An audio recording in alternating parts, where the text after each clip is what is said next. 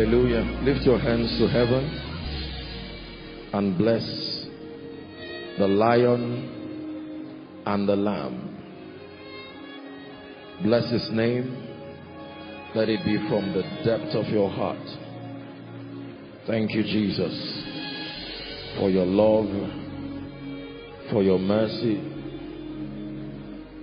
Is someone giving him the praise? Lord, we bless you. Mighty God. Shabbat Supra Haskidiata.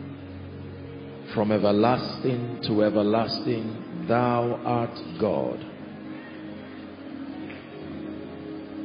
Bless him. Bless him in the spirit. Bless him in your own way. But let it be from the depth of your heart. Lord, we thank you.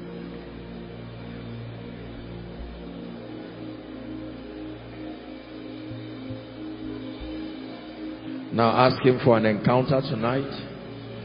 Father, an encounter that transforms my life.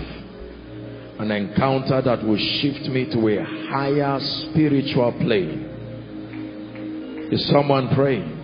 For everyone that asketh, receiveth. Satisfy the longing of my heart tonight. Let your word come with fire let it transform. Let it heal. Let it deliver. Let it lift. Let it impart.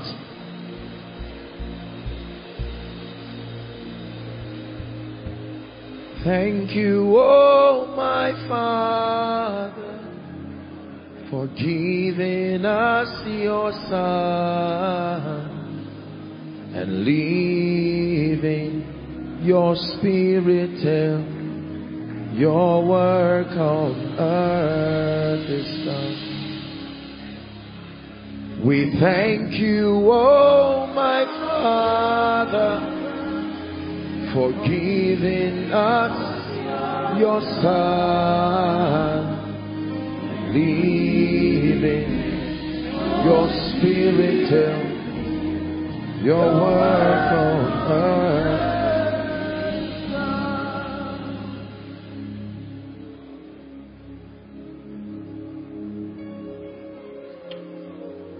Father, we bless you and we honor you again. We have come tonight. Visit us in a tangible way. Lift burdens. Give us various kinds of encounters. And to Jesus be all the praise and the glory. For in Jesus' name we pray. God bless you. Please be seated. Hallelujah. Good to have every one of us here again. The Bible says they go from strength to strength as many as appear before the Lord in Zion. And to all our men, happy Father's Day in the name of Jesus. In my world, an adult is from 13 years. The moment you have the intelligence to hear and understand and take decisions and encounter with consciousness the consequences that come whether positively or negatively you are an adult it's as simple and as honest as that sometimes we allow room for a lot of irresponsibility by allowing a lot of grown people believe they are still children. And so we have several people making decisions, whether wise or foolish, consciously. Anyone who is able, who has attained a, an age and a stage of discretion where they can make decisions consciously, aware being aware of the consequences that follow, whether good or bad. In my world, that is an adult. If you attain that at the age of seven, congratulations for being an adult early. But I think that one of the things we must trust God for is the grace to let adults know they are adults so that we minimize a lot of irresponsibility that continues to plague our society. And so to all the men, congratulations. Ephesians chapter 6 is fair and honest to at least say a word to the men. Most times men are remembered for the troubles they create. And when we do what is right, it is swept under the carpet. Ephesians 6, the first nine verses talk about several instructions, but then let's just read the first three. It says, Children, obey your parents in the Lord, for this is right. Verse 2 is very powerful. It says, Honor thy father and mother. My concern tonight is the father, which is the first commandment with promise. What is the promise? Verse 3 That it may be well with thee, and that thou mayest live long on earth. This right here, as simple as it is, explains why many young people live a very hard life. Among the many reasons why people experience unnecessary battles in their lives is because of an attitude, sadly, that has become institutional now. An attitude of dishonor, particularly to parents, fathers, both spiritual and biological. I hope that tonight will remind us again that honor carries untold blessings and rebellion carries untold curses and consequences. Hallelujah. Every one of us, we all desire that we live meaningful lives and that it is well with us. You don't want to live long in a life full of misery. It's one thing to contend for long life, but you want it to be well with you whilst you live long. Hallelujah. And so honor to every father, honor to every elder, honor to every man. Thank you for your resilience. Thank you for your commitment. For those who have been doing well, may God grant you the grace to continue doing more. For those who have not stood up to their responsibilities, in the name of Jesus, may today be a reminder that God is watching you and He's counting on you and that there is still room to repent, adjust, and become that responsible father. We cannot say congratulations to irresponsibility. Congratulations has to match responsibility. And the hallmark of fatherhood is not having children. The hallmark of fatherhood is the ability to be responsible. Comes from the word responsive. Hallelujah. Praise the name of the Lord. So we thank God for that and the Lord will bless us in Jesus' name. Just two very quick um, functions and then we'll get to the word. Everyone is welcome as always. Our global family, may the Lord bless you in Jesus' name. It's my joy to just acknowledge tonight His Excellency um, Mike Jocktane, one of the presidential candidates from Gabon. Is he here? God bless you. Let's honor him and his entourage. God bless you, sir. Thank you. You're most welcome. Thank you so very much. The Lord will do you good. This is koinonia. In Jesus' name. Hallelujah. Um, to thank you again for really responding to the announcement last week. I did say that our global family were trying to um, collate a lot of data and I did request that from across the globe, do let us know where you are connecting from using the hashtag hashtag Koinonia Global and then your location. Thank you very much for the so many thousands across the globe who have helped us on that. And we still want to request that you do that again for those of you who are yet to respond on that wise.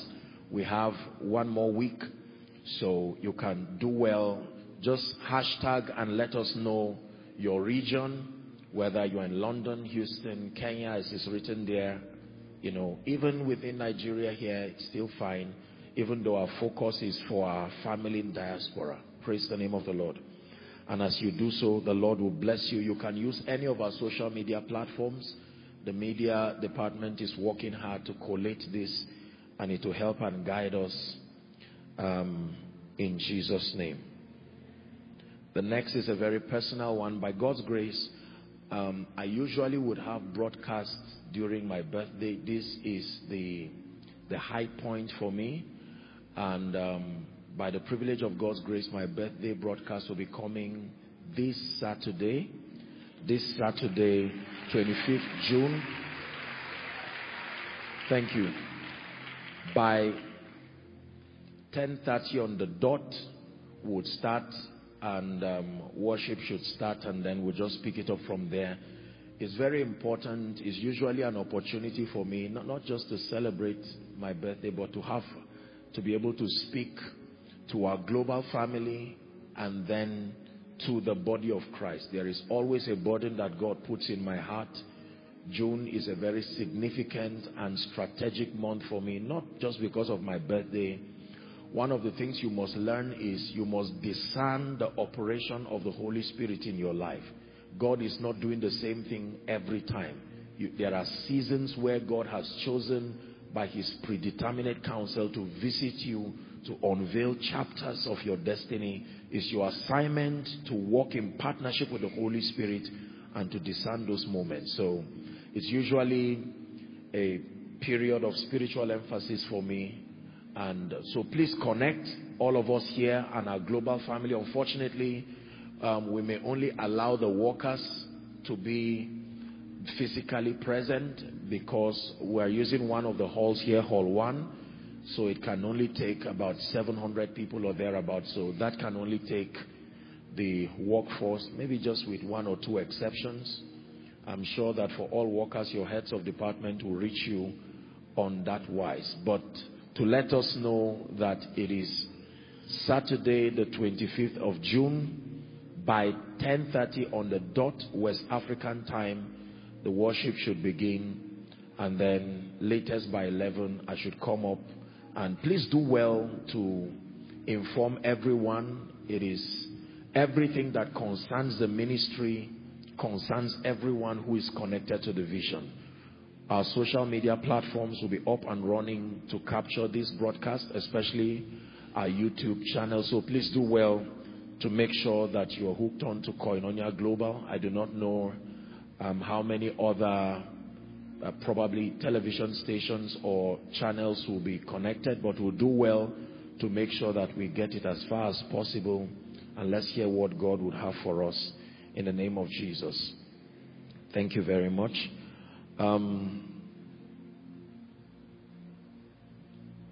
finally, just to encourage us to please take the time to listen to these teachings you hear several people come to share testimonies here and they will tell you that the Holy Spirit led me or an individual led me to a message and I sat down. Listen, the way to lasting results is to stay with God until light from his word comes into your spirit. God is not a herbalist. He does not practice divination. Are we together? Prophetically, you can receive short-term results by the extension of God's mercy. But every time you want to obtain lasting results, please do not allow the devil deceive you to just play games and play pranks with your destiny. There is, by the grace of God, at least one teaching, audio or video, that should be able to speak to any challenge or any issue of concern. Hallelujah. I will submit to you respectfully speaking that many believers are lazy just because of the advantage of things like favor, mercy, the ministry of the Holy Spirit. We have allowed it and, and we preachers sometimes, I say we including myself, we need to be careful how we mentor believers so that in a bid to help them know the truth, we do not culture a life of spiritual irresponsibility. It will always be man in partnership with God to make anything happen. Hallelujah. There are many believers who have several requests, several issues, and you ask them, have you taken any time to stay with God and to camp even for one day with a strategic message that speaks to that issue? For many, if they are sincere, the answer is no. We live in a world of fast everything, sharp, sharp. We want it to happen now. Sharp, sharp anointing, sharp, sharp whatever, except God is a God of speed, but God does not rush people. He said, Martha, Martha, you are worried and upset about many things, but one thing is needful, and Mary has chosen to sit. All those who ate bread at Jesus' crusade were first made to sit down. He said, let them, if you are too big or too in a hurry to sit down, then you will not have bread. Those who ate the bread and fish were those who were patient enough to sit down. Hallelujah. When I find a subject that addresses an area or resources that address areas of ignorance in my life or limited knowledge, I can listen to one hour, a one hour message for three days. Sincerely. I will pause after 15 minutes and pray in tongues and ask the Spirit of God to reveal to me. And sometimes you can even have more light even than the preacher because of your hunger. Hallelujah. I love you sincerely from the depth of my heart and I desire to see everyone grow and attain stature in the spirit. There is one thing I will tell you. A life of spiritual irresponsibility will never translate to constructive maturity. My assignment is to help. My assignment is to teach. My assignment is to guide and to mentor. And this is a covenant. I will do it with all my heart and for as long as I live. But every one of us under the sound of my voice and then speaking to our global family, we must be prepared to take responsibility. I consider any believer an unserious believer if there are many life-threatening issues around your life and then you are not sourcing for the spiritual resources that can bail you out. It is amazing how many believers continue to play games with their life and then when you look at their lives you find out that absolutely nothing is working. Spiritually they are down. Prayer life down as far as spiritual intelligence is concerned, zero or F. Are we together? Financially, they are broke, they are suffering, no favor. Nobody helps them, even their loved ones. How could you be at ease under that kind of condition? Listen, take it as a project to identify areas of spiritual ignorance and deal with it until light comes. Hallelujah. If you are doing well spiritually and you're not excelling in the area of say leadership and administration, zoom your attention to that area and learn. Everything is within reach if you have the humility to discern and the patience to learn. There are, listen, for most of the resources that make for an excelling life, money is hardly a tool that you would need to get there in our world today you would need to use another kind of currency like honor, like meekness, like patience, like hunger. These are all currencies. The Bible says, buy the truth.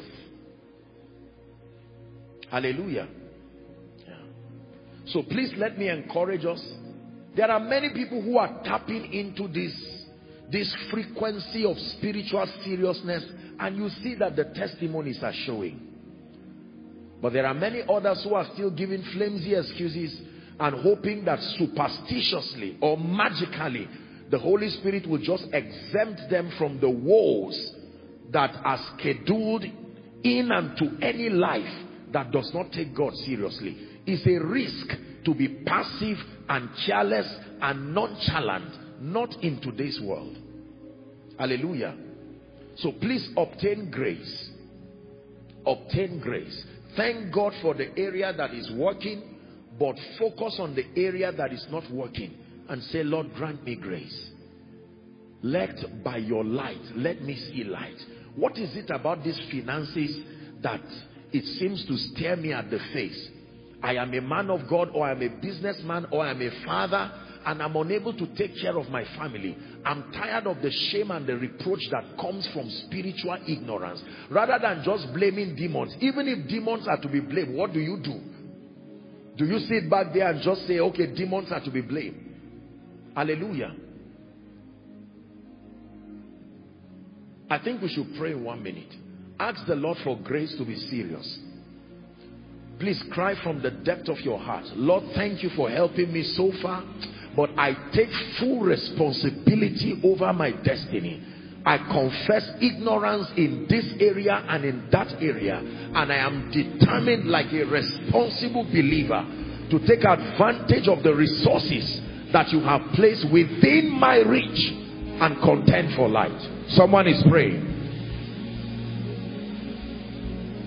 Someone is praying.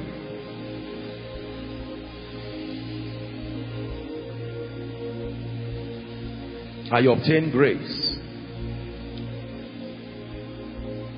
Let my life begin to produce results, consistent results that bring glory to the name of the Lord.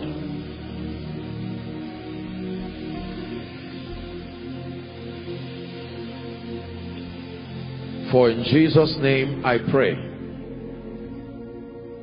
Tonight's message will transform your life in a very mighty way. I'm here tonight to fulfill a promise I made.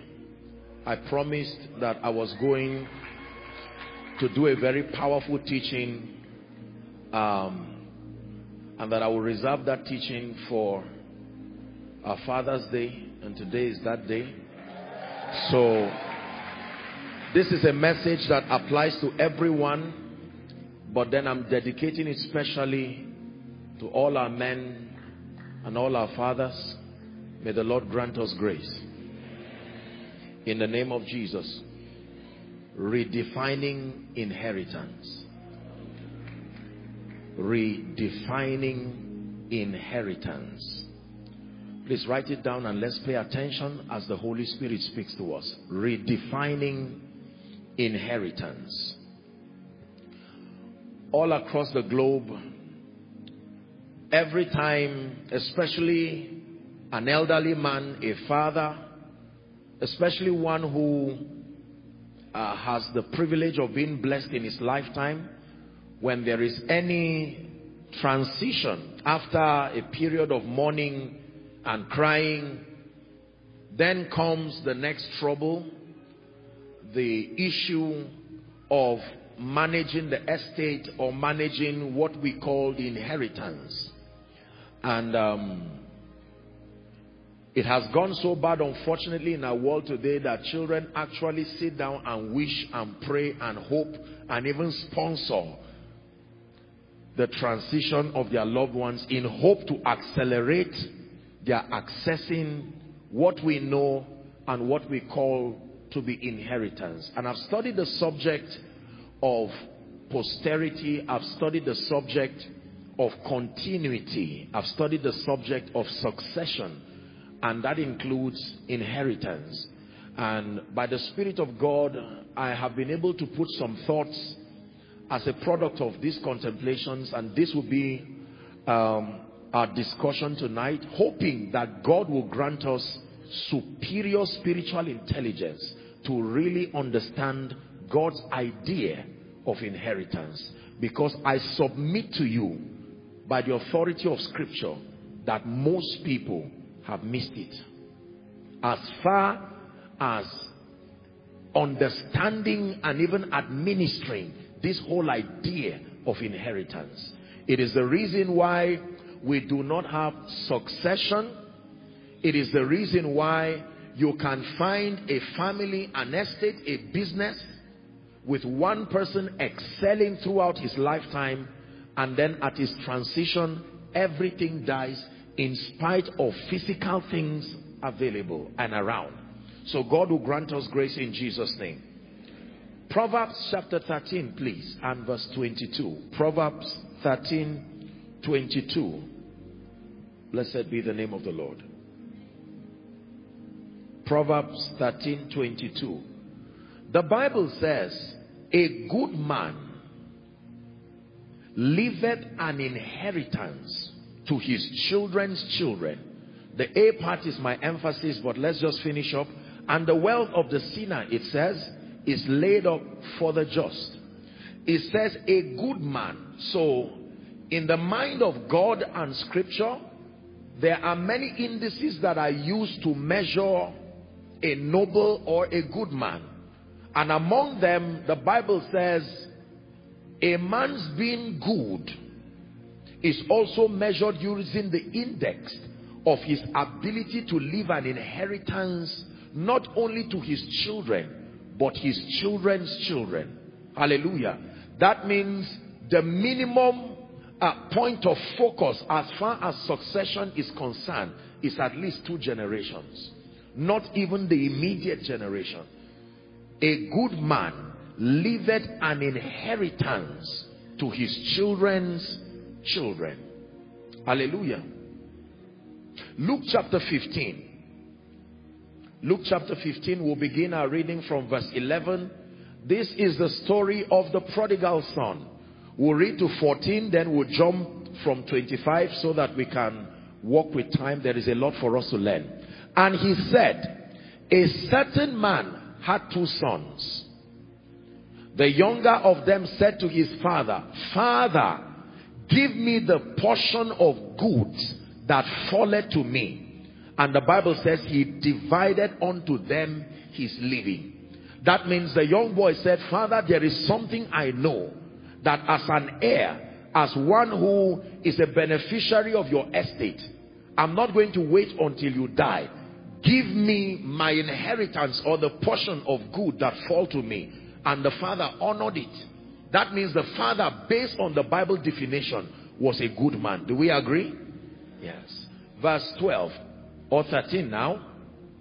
The Bible says, and not many days after the after the younger son gathered, okay, not many days after the younger son gathered all together. That means he gathered something physical. Is that true? It tells us immediately that what the father gave him was physical. He gave him something physical or material. The Bible says he gathered all together. Watch this now. And took his journey into a far country and there wasted his substance. So the problem was not that the boy was not given. He was given something physical. And the Bible says he gathered it and he wasted his substance with riotous living. 14. And when he had spent all, someone says spent all. It's interesting that we never have this term used for the father. The father being the owner of the wealth and the estate, it was never said about the father, he spent all. And yet when we get to the son, an expression is introduced now that is very disturbing. That the young boy spent all. That means that inheritance, already this tells you, is beyond physical things. Because he was given, and yet the Bible says there arose a mighty famine in the land, and he began to be in want. There was a day he was not in want, but he began to be in want. Let's go to verse 25. Now the elder son this gentleman had returned back home, you know the story, fed with swine until he was broken, repented, came back, was restored.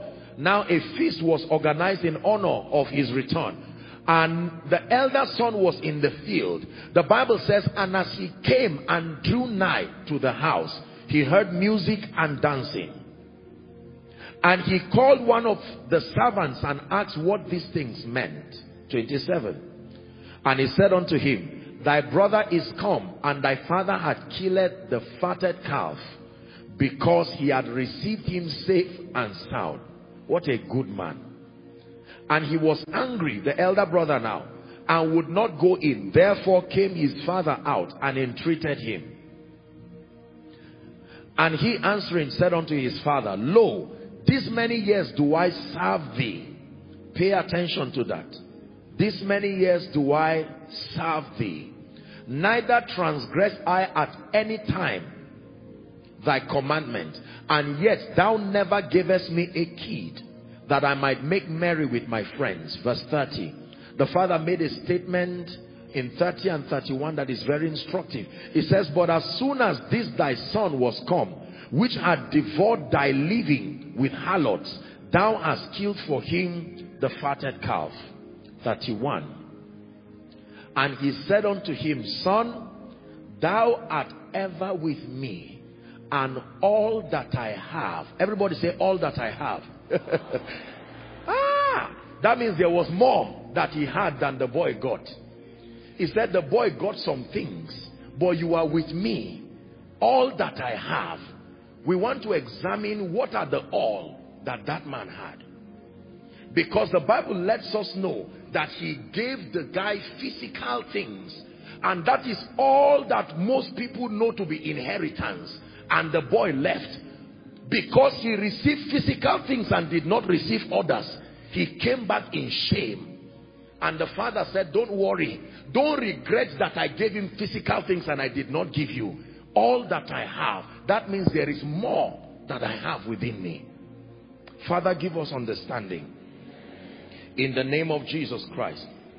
In my study of scripture and the privilege of mentorship from exceptional people cutting across ministry, the business world, leadership, and veterans, people who have mastered life in its entirety. I have learned from scripture that when the Bible talks about an inheritance, there are five things that qualify to be called an inheritance. And please listen to me. Even if you receive only four over that five, you did not receive the inheritance. It has to be five over five for it to be said from a kingdom standpoint that you received an inheritance. Please, fathers, listen carefully. Men, listen carefully. Because there are many people today who have gone to their graves or if if they have an opportunity to come back to life they will cry and weep because their entire estate their whatever physical blessings that they had it was ruined in less than one year because all they gave their children were physical things. The story of the prodigal son is a very powerful lesson that it will take more than giving physical things. Are we together that when you want to transfer an inheritance, you don't have to be dead. You can transfer an inheritance even in your lifetime. But that many parents, many fathers, many elderly people are making a costly mistake that needs to be corrected through tonight's sermon. Because their focus in succession and transferring what they call to be an inheritance is simply physical estate cars, houses, or whatever it is. And unfortunately, this has produced a generation of irresponsible people who cannot even perpetuate any blessing, even beyond one generation. But the Lord will help us tonight. In the name of Jesus Christ. So there are five five things that the Bible expects one generation to transfer to the other in order for that generation to say they have given an inheritance. Five. Very quickly we'll get to the business of the night. Number one. The first thing that qualifies to be called an inheritance that every father must transfer to his children, every leader must transfer to their subordinates no matter what else you give people, if you do not give them this, you did not transfer an inheritance. Are you ready? Number one, your convictions. The first thing that qualifies to be called an inheritance is your convictions. Or are your convictions. Your convictions are a summation of your philosophies, your beliefs, your mindset so that if you want to bless the next generation more than just giving them physical things the first thing you need to give the next generation are your convictions everybody say convictions the summation of your philosophies, your beliefs, your mindset. Genesis chapter 18, please. We'll read verse 17 to 19. Genesis chapter 18. Hallelujah. Please look up. This was um, a discussion between the Lord and Abraham as touching Sodom and Gomorrah. And the Lord said, Shall I hide from Abraham that thing which I do? Why? Verse 18. Seeing that Abraham shall surely become a great and mighty nation, and all the nations of the earth shall be blessed in him. Please read verse 19 together. Let's read verse 19 together. Are you ready? One, two, read. For I know him that he will command his children and his household after him that they shall keep the way of the Lord to do justice and judgment that the Lord may bring upon Abraham that which he had spoken of him. So the Lord is saying there's no need. Abraham has become my friend. Among many reasons that he always thinks succession. I know that anything I tell Abraham will be preserved because he will transfer it even to the generations coming. The first gift and the first blessing that any elder, male or female, any leader, any man of God, the moment you want continuity, you want succession for your life, the first thing that you have to give is your convictions. If you cannot transfer your convictions to your subordinates, to your sons spiritually and physically, then you have not given them an inheritance. Are we together? By the way, let me back up a bit and um, define for you. Let's talk, forgive me, let me just take a minute or two and put everyone in perspective. Let's define an inheritance. We're still on course. I just thought to take a break and then define an inheritance and then we'll continue. What does it mean to inherit? To inherit means to receive by succession or by will it's a legal statement.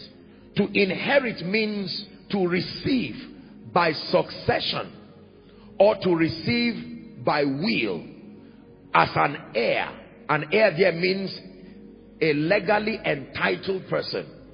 To inherit means to receive by succession or to receive by will as an heir. So when we talk about someone inheriting something, it means that you receive by succession or you receive by the will as an heir. An heir there means you are legally entitled to it. Now let's define inheritance. What is an inheritance? An inheritance, I wrote here, is an acquisition of a possession. Could be property, could be a condition, or could be a trait. An acquisition of a possession could be a property, could be a condition, could be a trait from past generations, especially from parents to offsprings. I'll take it again. An inheritance is an acquisition of a possession, be it property, be it a condition, or be it a trait from past generations, especially from parents to offsprings. So when we talk about inheritance, we mean acquiring, like we did say, either by succession or through the will as an heir. I believe you have that now. So let's go to our discussion that there are five things that must be transferred from past generations to the next generation to make for succession and to qualify that you have laid up an inheritance for your children. Number one are your convictions. Deuteronomy chapter 6. We'll read for sake of time 1, 2, 7, 20 and 21. 1, 2, 7, 20 and 21. I'll read and you listen. Now, these are the commandments, the statutes and the judgments which the Lord your God commanded to teach you. Listen carefully. That ye might do them in the land whither ye go to possess it. Verse 2. That thou mightest fear the Lord thy God to keep his statutes and his commandments, which I command thee. Thou and thy son and thy son's son all the days of thy life that thy days may be prolonged. Are we together? Now jump please to verse 7. Verse 7. It says, And thou shalt teach them diligently unto thy children, and shalt talk of them when thou sittest in thy house, and when thou walkest by the way, and when thou liest down, and when thou risest up. Verse 20. And when thy son asketh thee in the time to come, saying, What meaneth the testimonies and the statutes and the judgments which the Lord hath commanded you? 21. It says, Then thou shalt say unto thy son, We were Pharaoh's bondmen in Egypt, and the Lord brought us out by a mighty hand. And then you read and read, and it continues. Now, the point is this that he's admonishing them that listen, Everything you are learning by reason of your experience that is building your conviction, make sure you are close enough to your children that you do not leave without teaching them. Practice them in front of your children and let them ask you questions. Why do you believe this? Why do you know this? There are many wealthy people, many anointed people, many great people who never reproduce themselves. Do you know why? Because they are unable to transfer their convictions. The first thing to transfer to your children or to the generation coming are your convictions, not material things. Is someone learning? Convictions. Now, aside from the Bible, second only to the Bible, I have been thoroughly blessed and transformed by the industry we call the personal development industry. Hallelujah. Where we have men and women who have been able to shape our philosophies and our approach to life. Um, one of the stories that comes very readily to mind was the story of a wealthy man arguably the first billionaire recorded in the United States when they became a nation by the name Andrew Carnegie. Listen very carefully. Andrew Carnegie was a very successful man, history would tell us. And then one time it was said that he felt very disappointed that many of the wealthy people within his class and the blessed people and the great people, they were going to their graves and were never transferring the truths that made them wealthy and great. And other people who were failures or average people were just spectators and they did not really know the secrets that controlled that level of excellence. And then he got a young man like many of you know and may have heard called Napoleon Hill. A young man in his 20s, history would tell us, and a young journalist. And he gave him an assignment. Listen carefully. The assignment was that I would give you letters of recommendation. Go and meet every one of these great and successful persons and I want you to interview all of them one by one. Piece together their philosophies and put it together in a concise format so that when we are long gone, we will be able to leave our convictions for the generations that come. And Napoleon Hill took on that journey and for a period of about six years there, about, he went around interviewing all the greatest and the brightest of the minds at that time.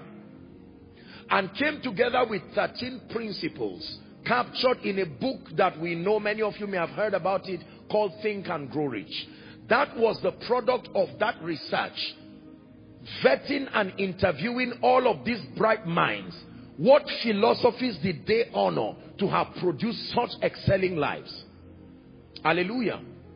When I read that story many years ago, it was so instructive. Listen to me.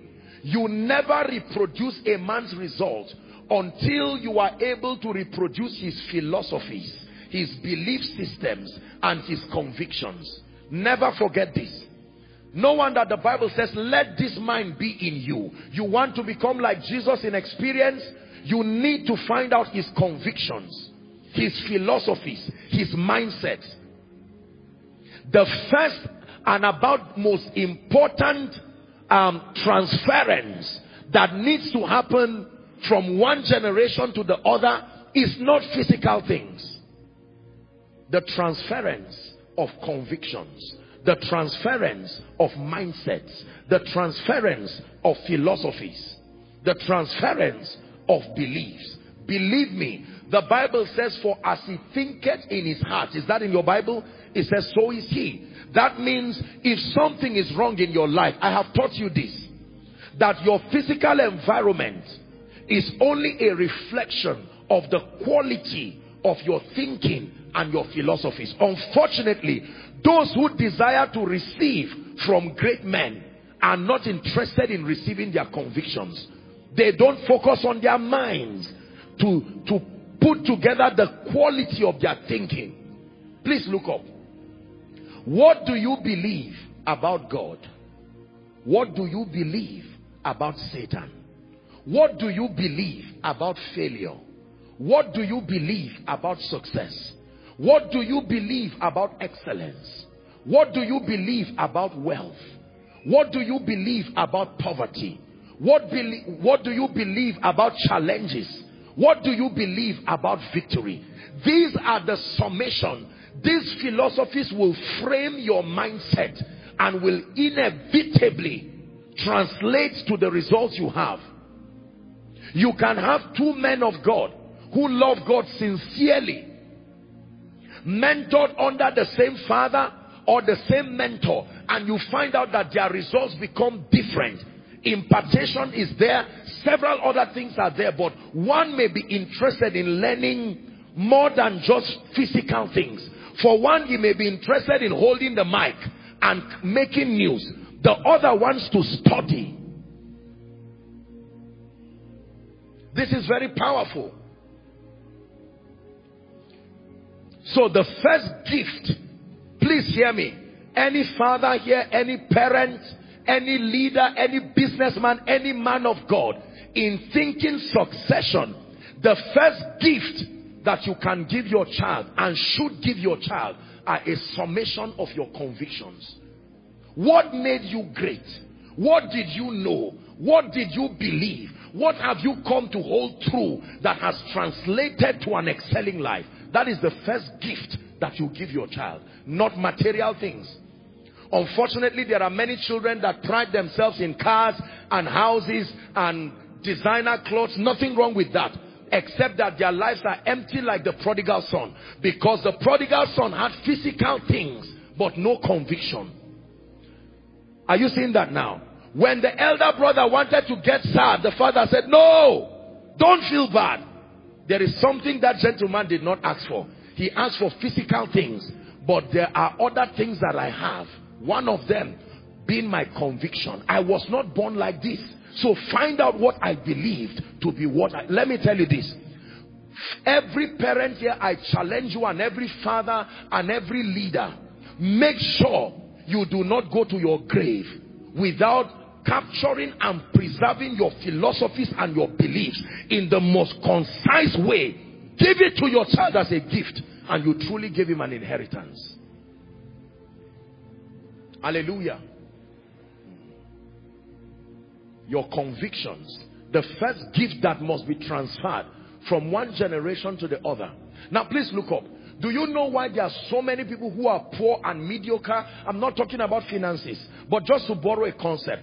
When a poor man, poor there meaning a description, not an insult. When a poor man sees a wealthy man, the first thing he looks at is his pocket, not his mind. Are we together?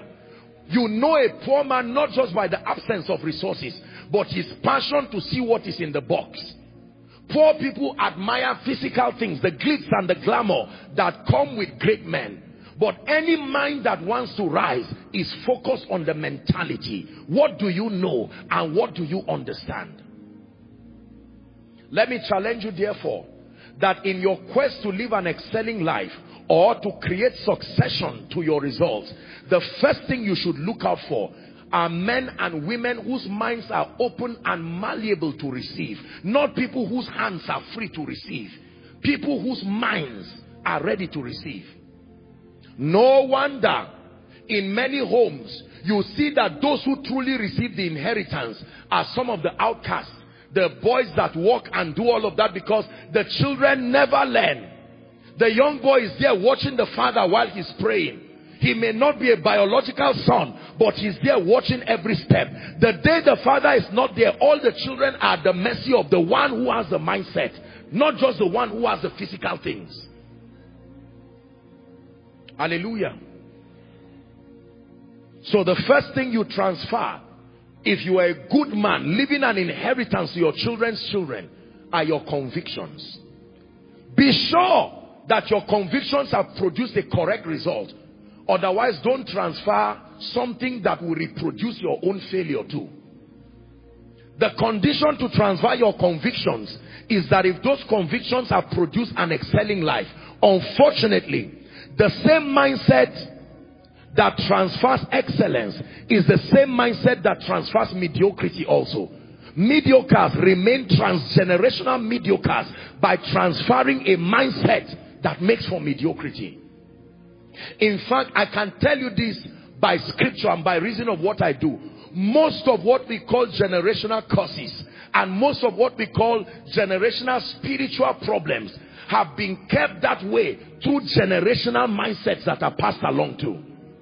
So if a territory has generational poverty, what happens is it is not only the spirit that is transferred.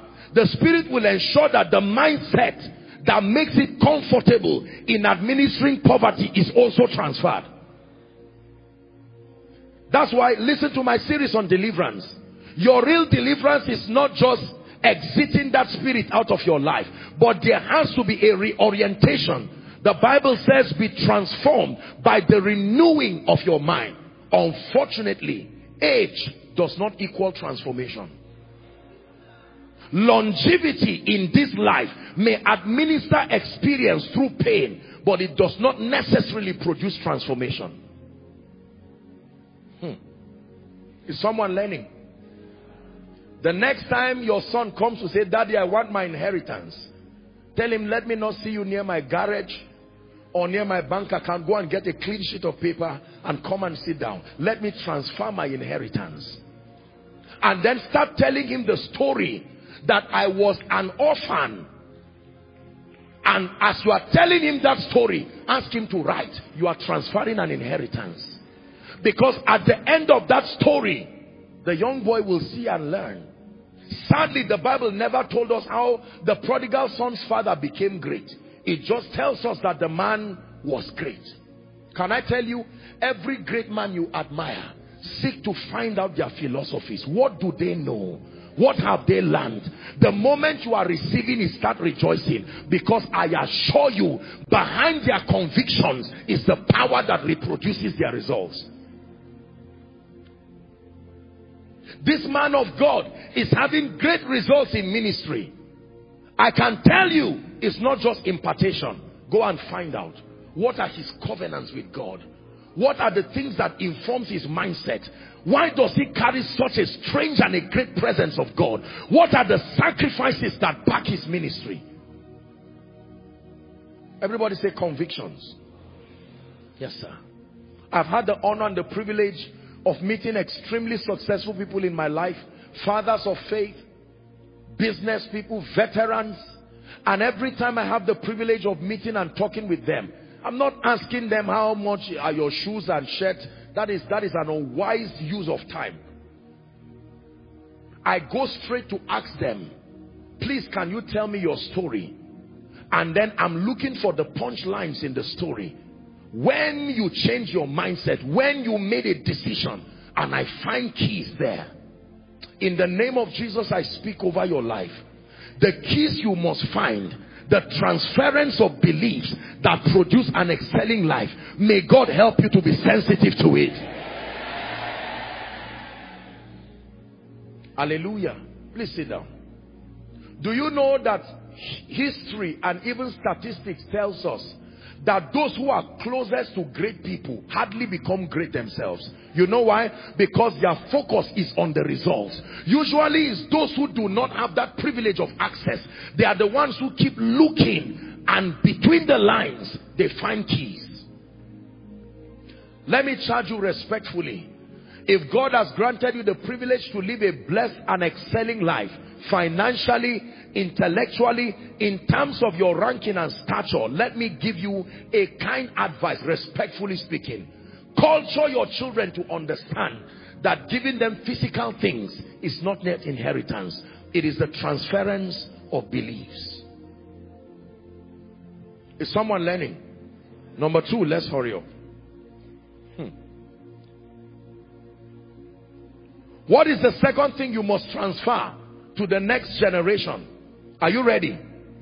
The second thing that qualifies to be called an inheritance is your name. The second thing you should transfer to your children as a good man is your name. Write it down. Your name means your credibility. Your name means your track record. Your name means your impact. Your name means your value and your contribution. The second thing that is worth transferring for succession to happen, to be called a good man according to scripture, is your name. Your credibility, your track record, your impact, your value and contribution, it can be transferable. Very, very powerful. Genesis chapter 12 and verse 2. Genesis 12 and verse 2. Someone is learning. It says, and I will make of thee a great nation. Is that in your Bible? And I will bless thee and make thy name great. Let me tell you the difference between being great and having a great name. When you are great, you are great for yourself. But when you have a great name, other generations can use it as a leverage Today we buy products. We are not buying products. We are buying names. Are we together? When you go to a store and you say Louis Vuitton or Angelo Galasso or Gucci, you are calling the names of people. They transferred that name. At the end of your life, your name will either be a key or a padlock. There is no being neutral at the end of your life, whether as a preacher, as a leader, as a businessman, and as a parent, your name to those who are before you will be a padlock or will be a key. It will either lock the doors and the destinies of people, multiplying hardship, or it will open doors for them. If you're with me, please shout amen. amen. Everybody say your name. Mm. Even Jesus gave us his name. He said, use my name. Don't mind the devil. Don't forget about how he looks. Whenever you see him, use my name. He said, in my name, there are possibilities that happen. It is not only the name of Jesus that is powerful.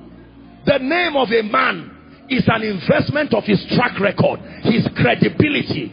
There are names in this country if you call, you will get a job immediately. Even if there is no space, they will create it because that name is a track record of investment of many years. Hallelujah.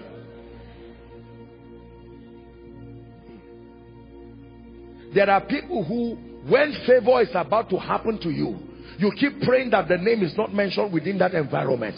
Because the moment that name is mentioned, there will be a reversal of that favor. John, which John? The the tall one no please leave my office. Because with that name has come the memory of pain. In 1975 that was the wicked man who caused trouble. Now the man has gone to be with the lord and yet people are still suffering because of his name. Can i tell you you are a failure truly if you cannot transfer your name.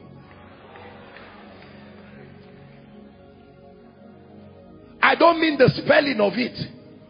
I mean the power that you would have accumulated in that name through many years. So next time your son comes or your daughter or your subordinate and say, give me my inheritance. Tell them, I hope you are not talking of money. Sit down. Let me tell you, the name you carry contains within it favor. God has used that name to lift many. Take advantage of that name. Are we together? The second thing that qualifies to be called an inheritance is your name. Please do not pray with your credibility. Do not play with your track record. These are all build-ups giving you a name that your children and your children's children will eat from.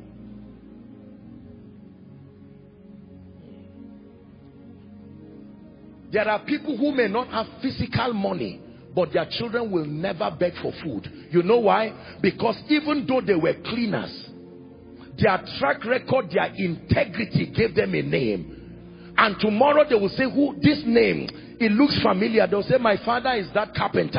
I don't care if he's a carpenter. Come and you sit here. Let me tell you, the world that we live in now, most people will be lifted by the name they carry more than just their intellectual investment. I can tell you. In a city like Abuja, the first thing I learned when I moved into this city is that most of the things that happen to people is, is not so much, of course there is a place for uh, meritocracy, but I can tell you, names can be a leverage. There are people today who want to change different parts of their names for safety. Is that true?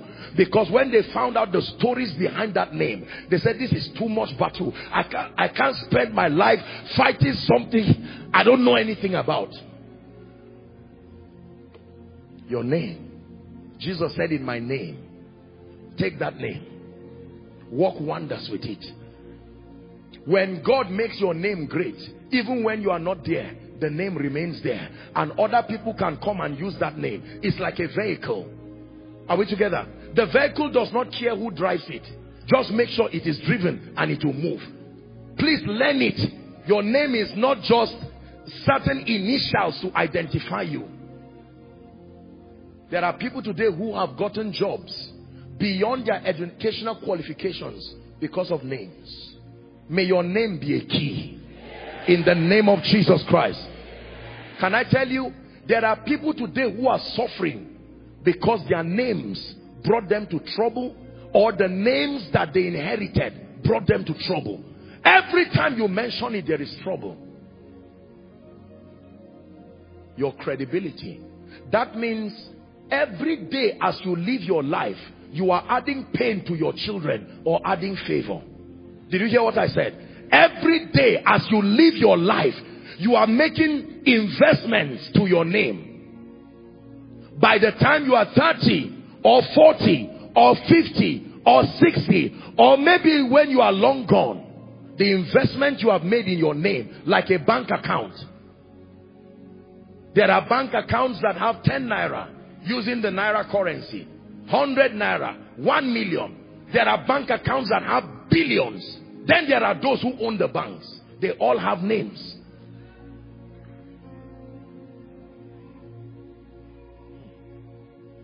There are kings. There are kingdoms. There are mountains and there are thrones. But only Yeshua will reign forever. To his kingdom there'll be no end. My goal is that God will use by the privilege of his grace, whether my name, the name of this ministry, that it will become a key both in the physical realm, in the economic realm, in the spiritual realm, in the political realm. There are master keys. They can open any door. Why is the key revelation called the key of David? That is the key that can open a door that no man can shut. Please hear me. There are many of you, the way you are living your life now, you are not yet seeing the effect.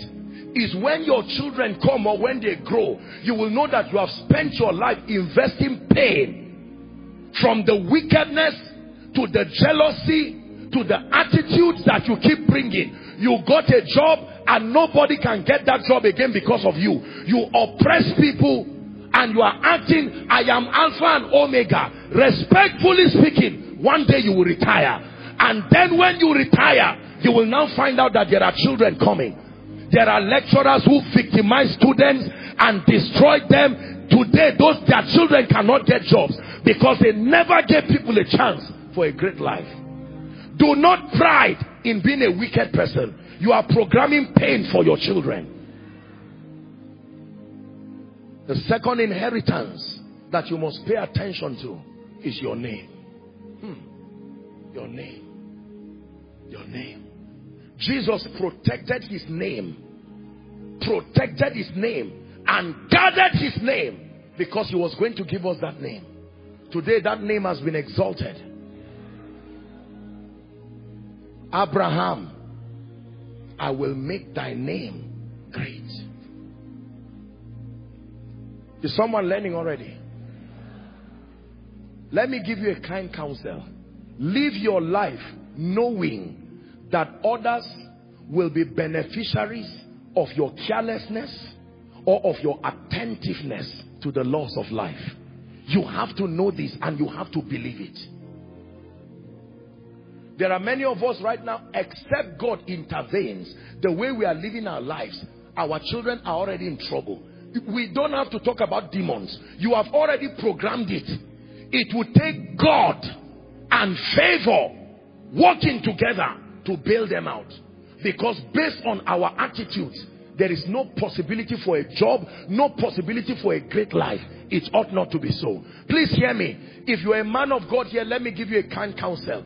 It will take more than preaching Greek and Hebrew words, more than laying on of hands, more than the ability to speak well, to be able to last transgenerationally. You must make sure that more than your preaching, you are sincere to invest in men. Hide away and deal with your insecurities and trust people.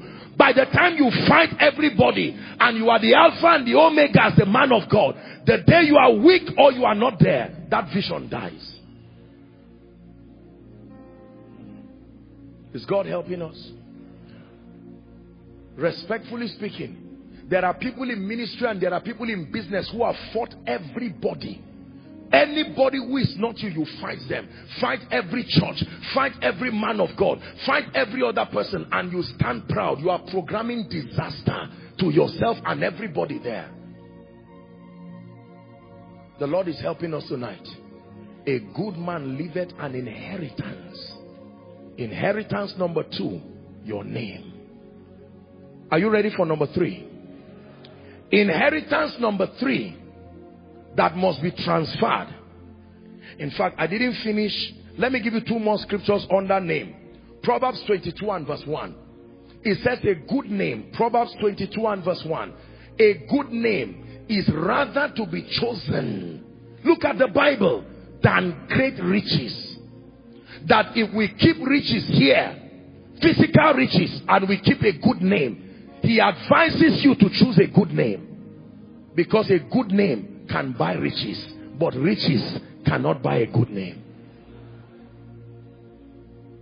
Ecclesiastes 7 and verse 1. Ecclesiastes 7 and verse 1.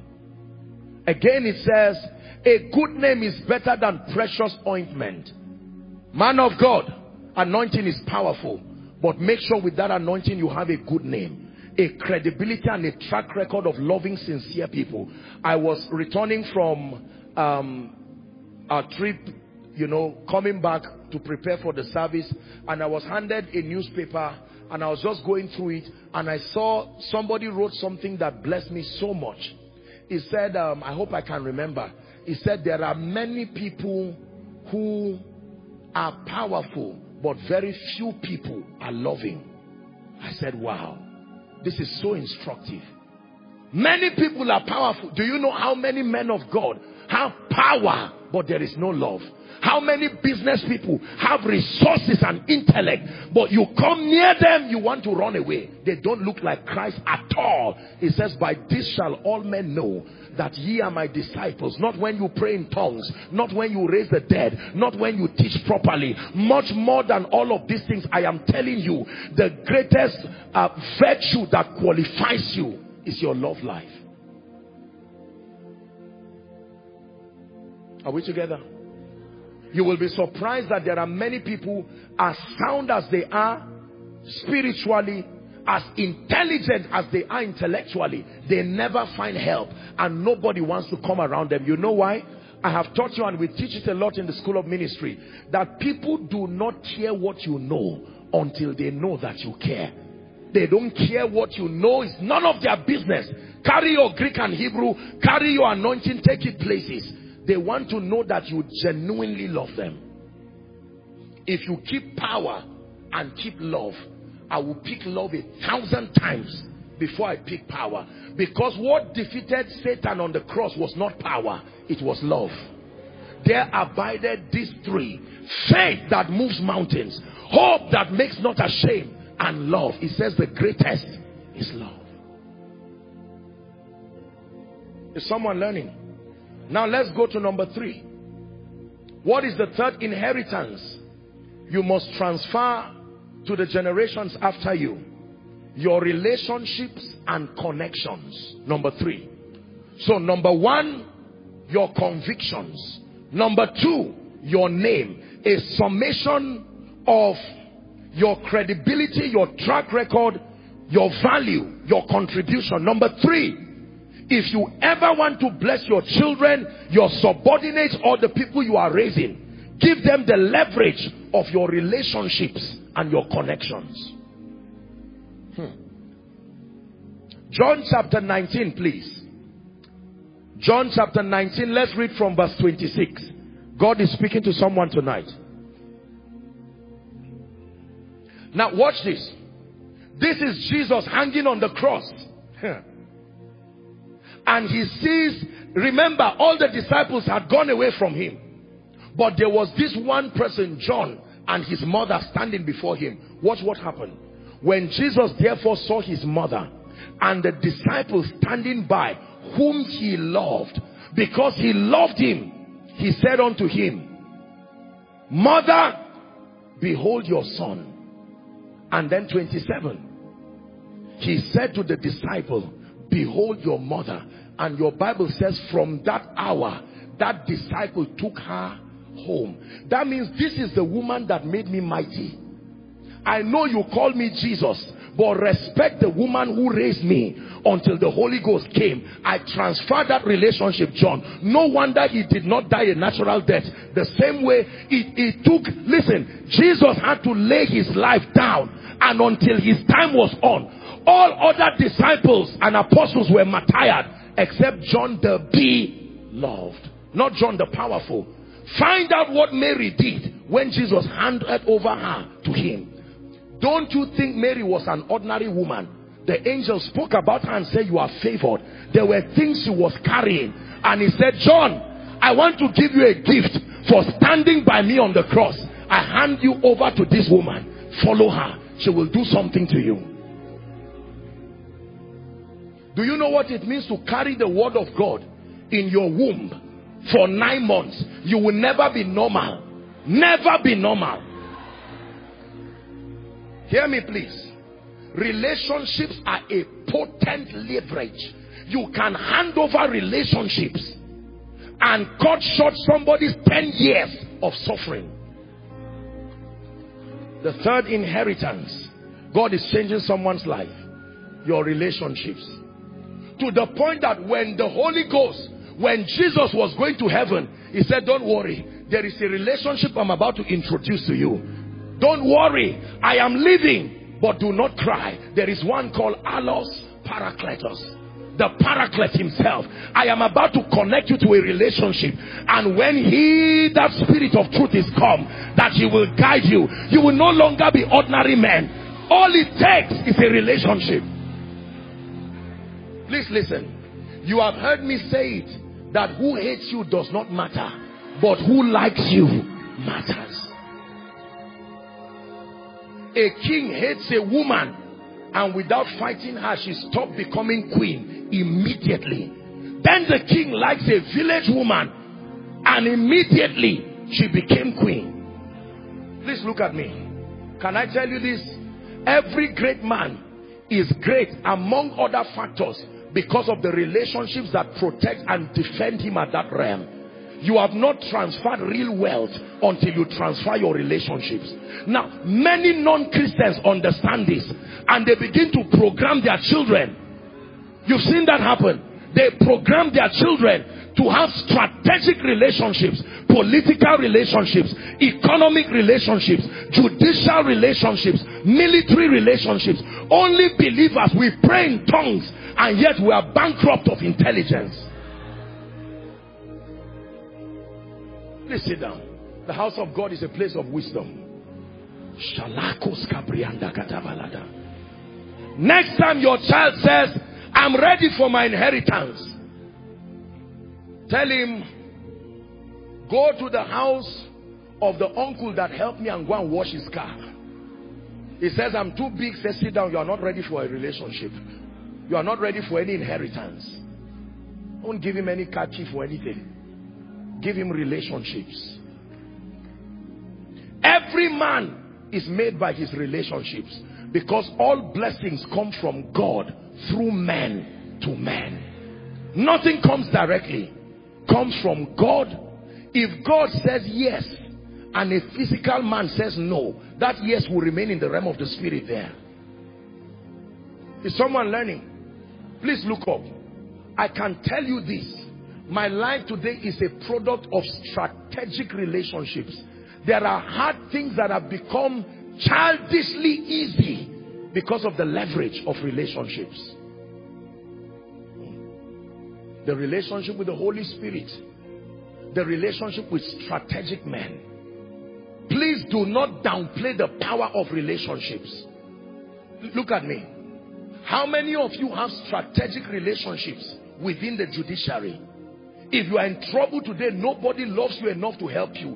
You will suffer, both Satan and men will work in partnership and rubbish your life because you have not seen the value. Many of you have fought and insulted politicians. You have insulted everyone. The day you now need help and you need the gates to be open for you. There are times that you can be Joseph, but you will still be in prison. It will take the king to send for you to come out of your dungeon. Hallelujah. When you see businessmen and politicians, I'm, I'm not marketing any of them, but I'm just teaching you wisdom. You've heard me say, when a businessman will leave America and come to Nigeria to celebrate the birthday of a two-year-old billionaire son, is the baby his mate? Can the baby talk to him? What do you think he's doing? To fly a private jet, hundreds of thousands of dollars to come and greet a baby is more than a baby. And then he comes with his own children. He comes with his own children. He says this one is called John. Whether this one wants to play with him or not, he will force that relationship to happen because he knows. Believers, let's learn, let's learn, let's learn.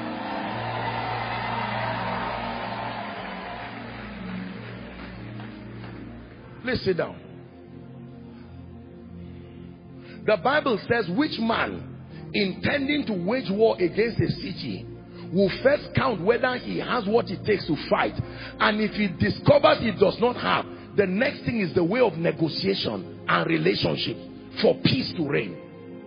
There are people today, they do not have money, but they can cough out billions out of relationships and it will answer.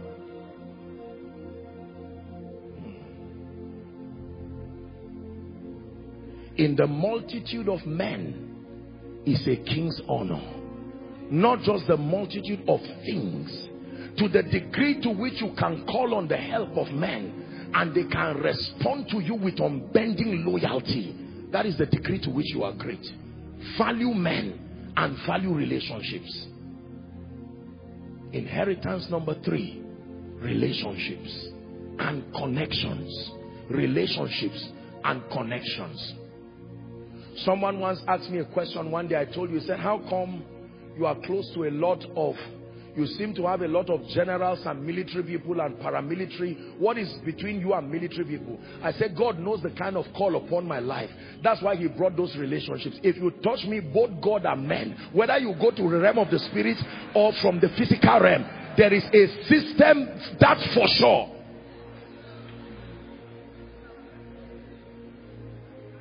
While I'm praying my own, oh,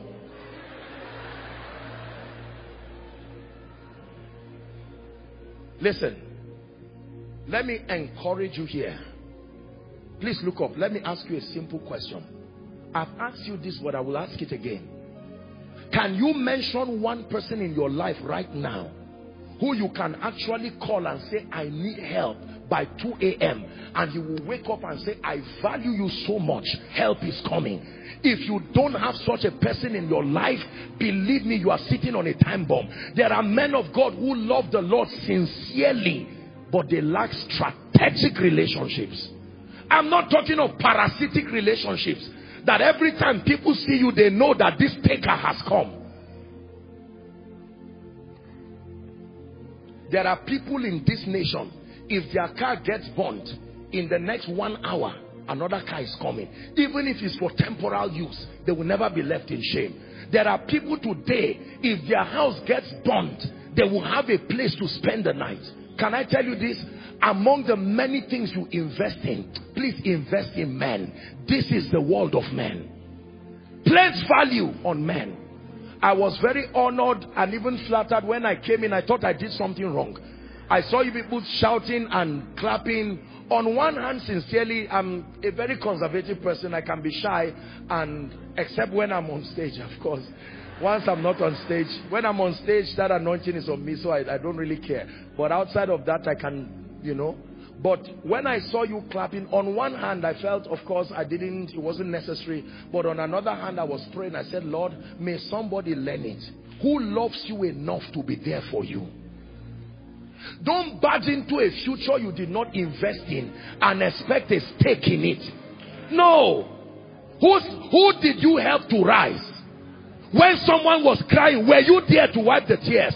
If you were not there when I was in the cave of Adullam, don't expect an invitation when I'm celebrating. Listen, one of the easiest ways to rise is to find something working and someone rising and be part of the history of growth. Hallelujah. By the privilege of God's grace, with the bit that I've been able to do for God in ministry and leadership, I've had the honor of seeing some of my dear people within the ministry and by extension spiritually. I've seen the mighty and the marvelous things that God continues to do with them in ministry, in leadership, in business. And when I sit with them and they share this with me, my heart is genuinely gladdened. Can I tell you, as tired as I am, there are people when they call, I will wake up. Don't ask me who. If you don't know, you are not it. Can somebody see you as being valuable, a valuable contributor to their life? Many of you have knocked on doors and ended up in shame because you use your days of glory thinking about yourself alone and never consider that this is a, a world that that is interdependent. Please change. And teach your children. There are children who are respectfully speaking lousy. They don't respect anybody. They just believe that things will work out. They are not building their track record of relationships because they think they have money or they think they have some kind of thing. They laugh at the houseboy laugh at the cleaner laugh at anybody and then the tables just turn sometimes overnight. Is God giving us wisdom? Turn to your neighbor and say I value you oh. let me say it now. Hear me as I'm saying it. I value you. I value that relationship. Don't ask tomorrow like you don't know me. Remember koinonia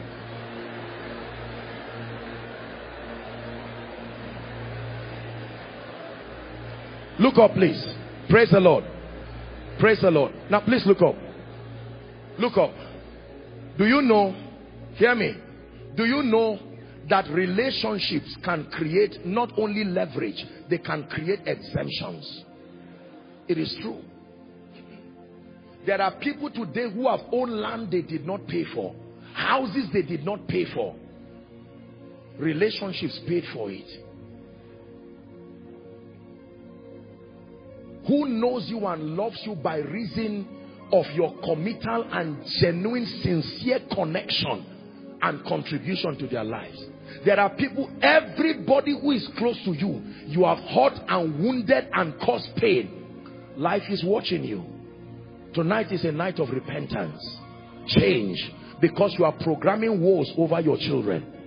Whilst you are seated there in one minute, please lay your hands on your head and say, Lord, grant me the wisdom the wisdom to maintain strategic relationships and then the wisdom to start connecting my children and my children's children to the strategic relationships that have worked for me. Please pray. You are a young man here. Pray for the grace to build strategic relationships. You are an elderly person. Pray. Father the grace to maintain the relationships that have helped my success and that my children will have the discipline and the humility to value relationships.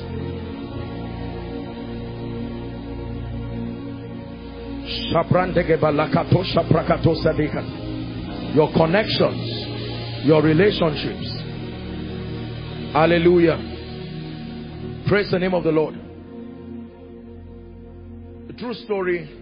One of these times, I can't remember which, which of the years now I was trying to process a visa for one of the nations. And then when I was doing my biometrics and I just sat in front and a gentleman saw me and was happy. He was rejoicing. And he said, Apostle, I can't believe it. I said, what can't you believe? I came to get a visa. What kind of embarrassment is this? Do the needful and let me leave this place. And he said, no, let me tell you a story. You had come to preach on our campus so, so, so years ago. And this and that and that. And I'm walking in this place right now. And he was laughing. He got up and went and spoke something to a woman. I don't know what they discussed but he returned back and i laughed. I said lord you see how easy some things can be. I've shared with you an old story here when we were in zaria. We were told that story that some people were a gentleman was going to nda and then because of the height requirement he didn't match the height requirement, so they disqualified him. And being saddened, he went and because his father knew the then late emir, he went to him and said, Sir, they disqualified my son. And then he did not even write. The then emir, we were told, said he should go back and tell the commandant that the emir has added his height. That's right. Who can add your height? In this wicked world that we live in. Please, I hope as you are laughing, you are taking seriously what I'm saying. Yes. Some of you, as soon as you finish service, even if someone is stretching his hands, you can look at him from head to toe. No, you are not my class. Be careful. Be careful. Don't forget that as tattered as they are looking, something came on them in that service. Treat people with honor. Treat people with dignity. Don't treat only wealthy and blessed people with dignity. You are a hypocrite. Treat everybody with honor and dignity. Apostle, he cannot speak English. No problem. Still treats them with honor. Relationships. Relationships. Number four. Inheritance number four that a good man leaves for his children's children. Are you ready? Physical assets. Now that's what most people call inheritance. Physical assets.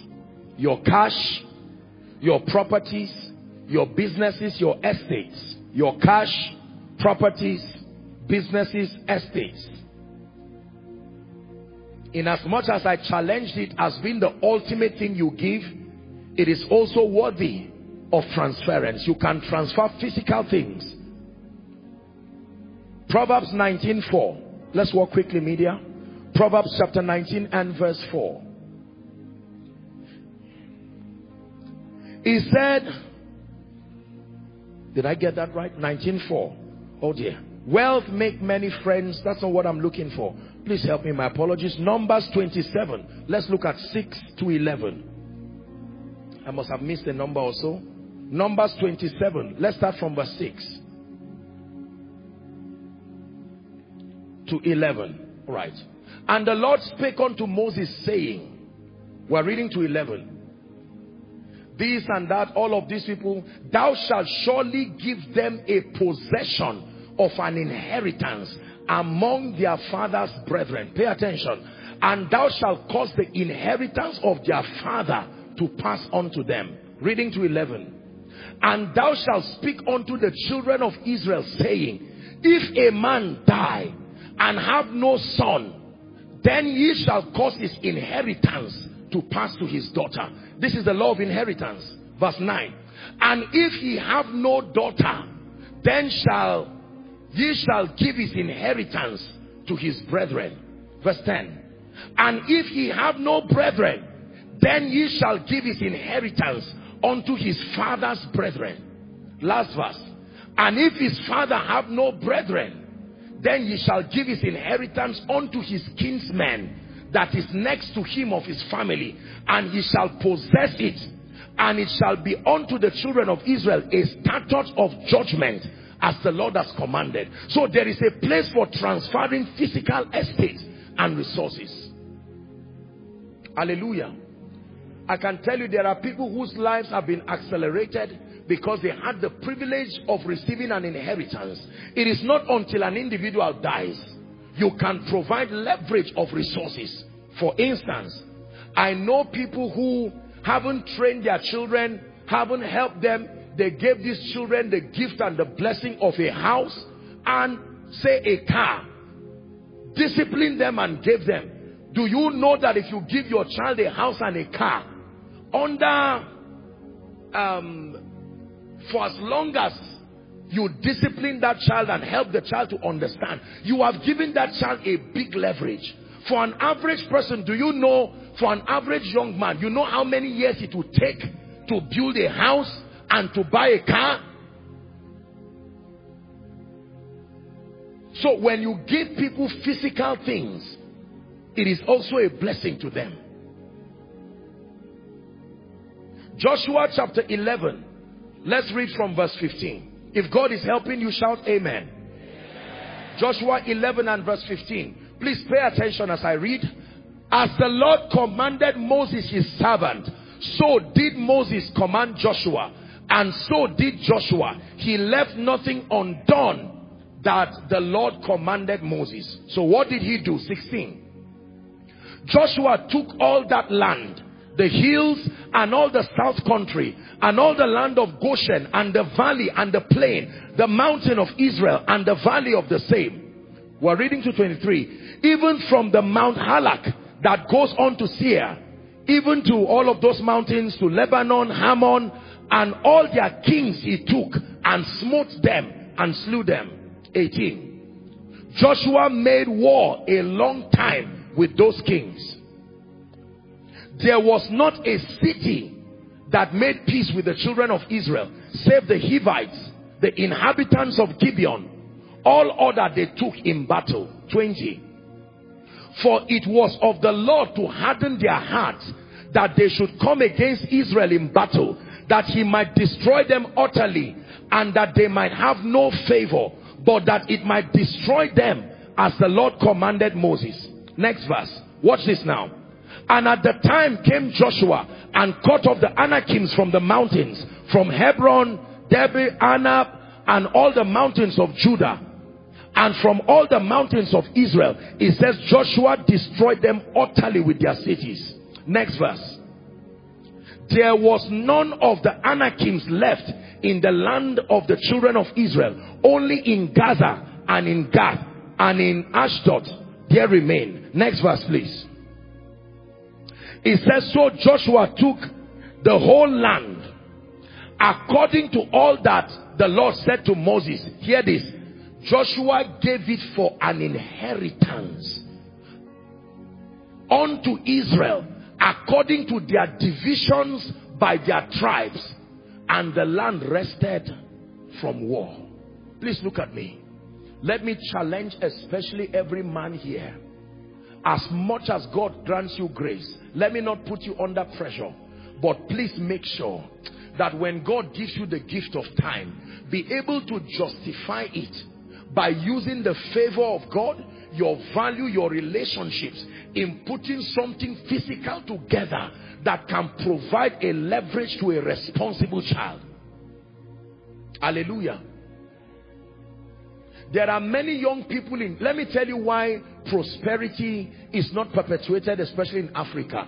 Because when the, an average young man starts in life, he does not start from zero. He starts from minus. Minus means he will pay the price of the parents' carelessness. Then when he's 40 or 50, that's when he arrives at zero. And then by the end of his life, he now makes the same mistake. Demons and spirits will come and add to bring it to minus again. Then he will add, he will give his child. There are regions in this nation that have a leverage of perpetuating wealth or have a track record because they continue to build one upon another. When you go to Israel, you go to Europe, you go to America, you will find out that some of these people, they have businesses and estates that are 200 years old, 300 years old, 150 years old. The founders are long gone, but they gave the estate. Don't think about yourself alone. A good man, so says scripture, leaves an inheritance his children's children. If you can't give them a house, give them land. If you can't give them land, at least let there be some money. I submit to you that establishing yourself as a young man in our world today with the dignity of kingdom integrity will require the grace of God. Go and ask builders how much is one block? How much is one bag of cement? How much is a plot of land in a city like Abuja here and in many cosmopolitan cities? An average young man, respectfully speaking, who is receiving say a hundred thousand, a hundred and fifty with the dignity of kingdom integrity, without corruption, without anything, and minus any other leverage. It would take God for that gentleman to be established. Do you agree with me? By the time he's being established, his children are already teenagers. And that suffering will cut them short. They may not be able to go to school at a good pace. This is how people continue to lag again and again. But in the name of Jesus, after this discussion, may that grace that grace that will add favor to everything you are doing to accelerate your establishment. May that grace rest upon you. Hear me. You see the reason why when i'm praying for favor you should receive. Because by the natural course of things as far as our world today has presented itself you must play games and cut corners to be able to be established early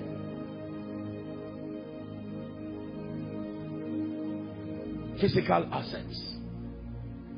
It is not unscriptural. Even if it will require a parent denying themselves certain levels of comfort to provide that leverage. May God bless. I know that it is men's, men's today is um, Father's Day and bless the men. But may God bless both men and women who have paid the price to at least give their children something. There are people who never had the privilege of going to school. But mama will say, I, even if it means me frying something by the roadside to give my children that leverage, may God bless you for that sacrifice. There are elderly people, respectfully speaking, who are selfish. They would rather the generations ahead of them perish, provided they will have momentary comfort. No.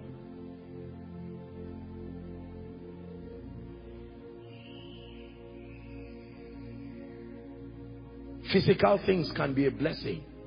If God can help you and you can give your child a car or give your child a house or give your child some kind of physical assets to help and provide a leverage, provided the first things are done, convictions and the rest, that now becomes a blessing. If the prodigal son was wise enough to collect other things alongside the physical blessings, he would not have had to return back in shame but he collected physical things alone. Hallelujah. Let me encourage you here.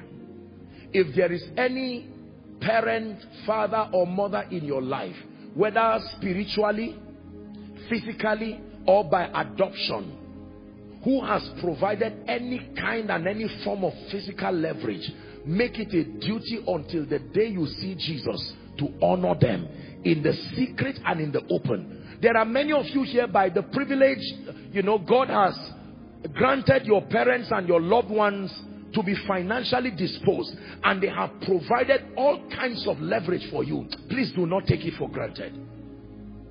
Hallelujah. Do not take it for granted. There are people here casually, your father just bought you a car and gave you. Your father just bought a three bedroom flat and gave you. And some of us with our attitude of ingratitude can turn and say, what is, I thought I would have another one. Whereas there's somebody who is praying and say, Lord, even if I can start with one room, I am still grateful. Perhaps at the end of this service, some of you may need to extend text messages communicating gratitude to your loved ones. To say, I sat down in church today and just thinking about my life, I want to say thank you for the money you gave me. It stopped me from becoming a prostitute. Thank you for the car you gave me. It stopped me from becoming a 419er and a fraudster. Some of us may need to go back to our loved ones. Some of us may need to go back through history and say thank you to certain people who provided that physical leverage. Let's do a quick recap before I give you the final one. Has God helped you tonight? Inheritance number one, your convictions. Inheritance number two, your name. Inheritance number three, your relationships. Inheritance number four, your physical assets. Are you ready for number five? Inheritance number five, your mantle and your anointing. This for me is the master inheritance that you can transfer. Hmm.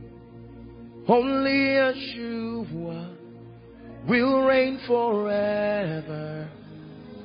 To his kingdom there'll be no end. There are names, there are titles, there are legends and tales of strength. But only Yeshua will reign forever. To his kingdom there'll be no end. There are names, there are names, there are titles, there are titles, there are legends and tales of strength.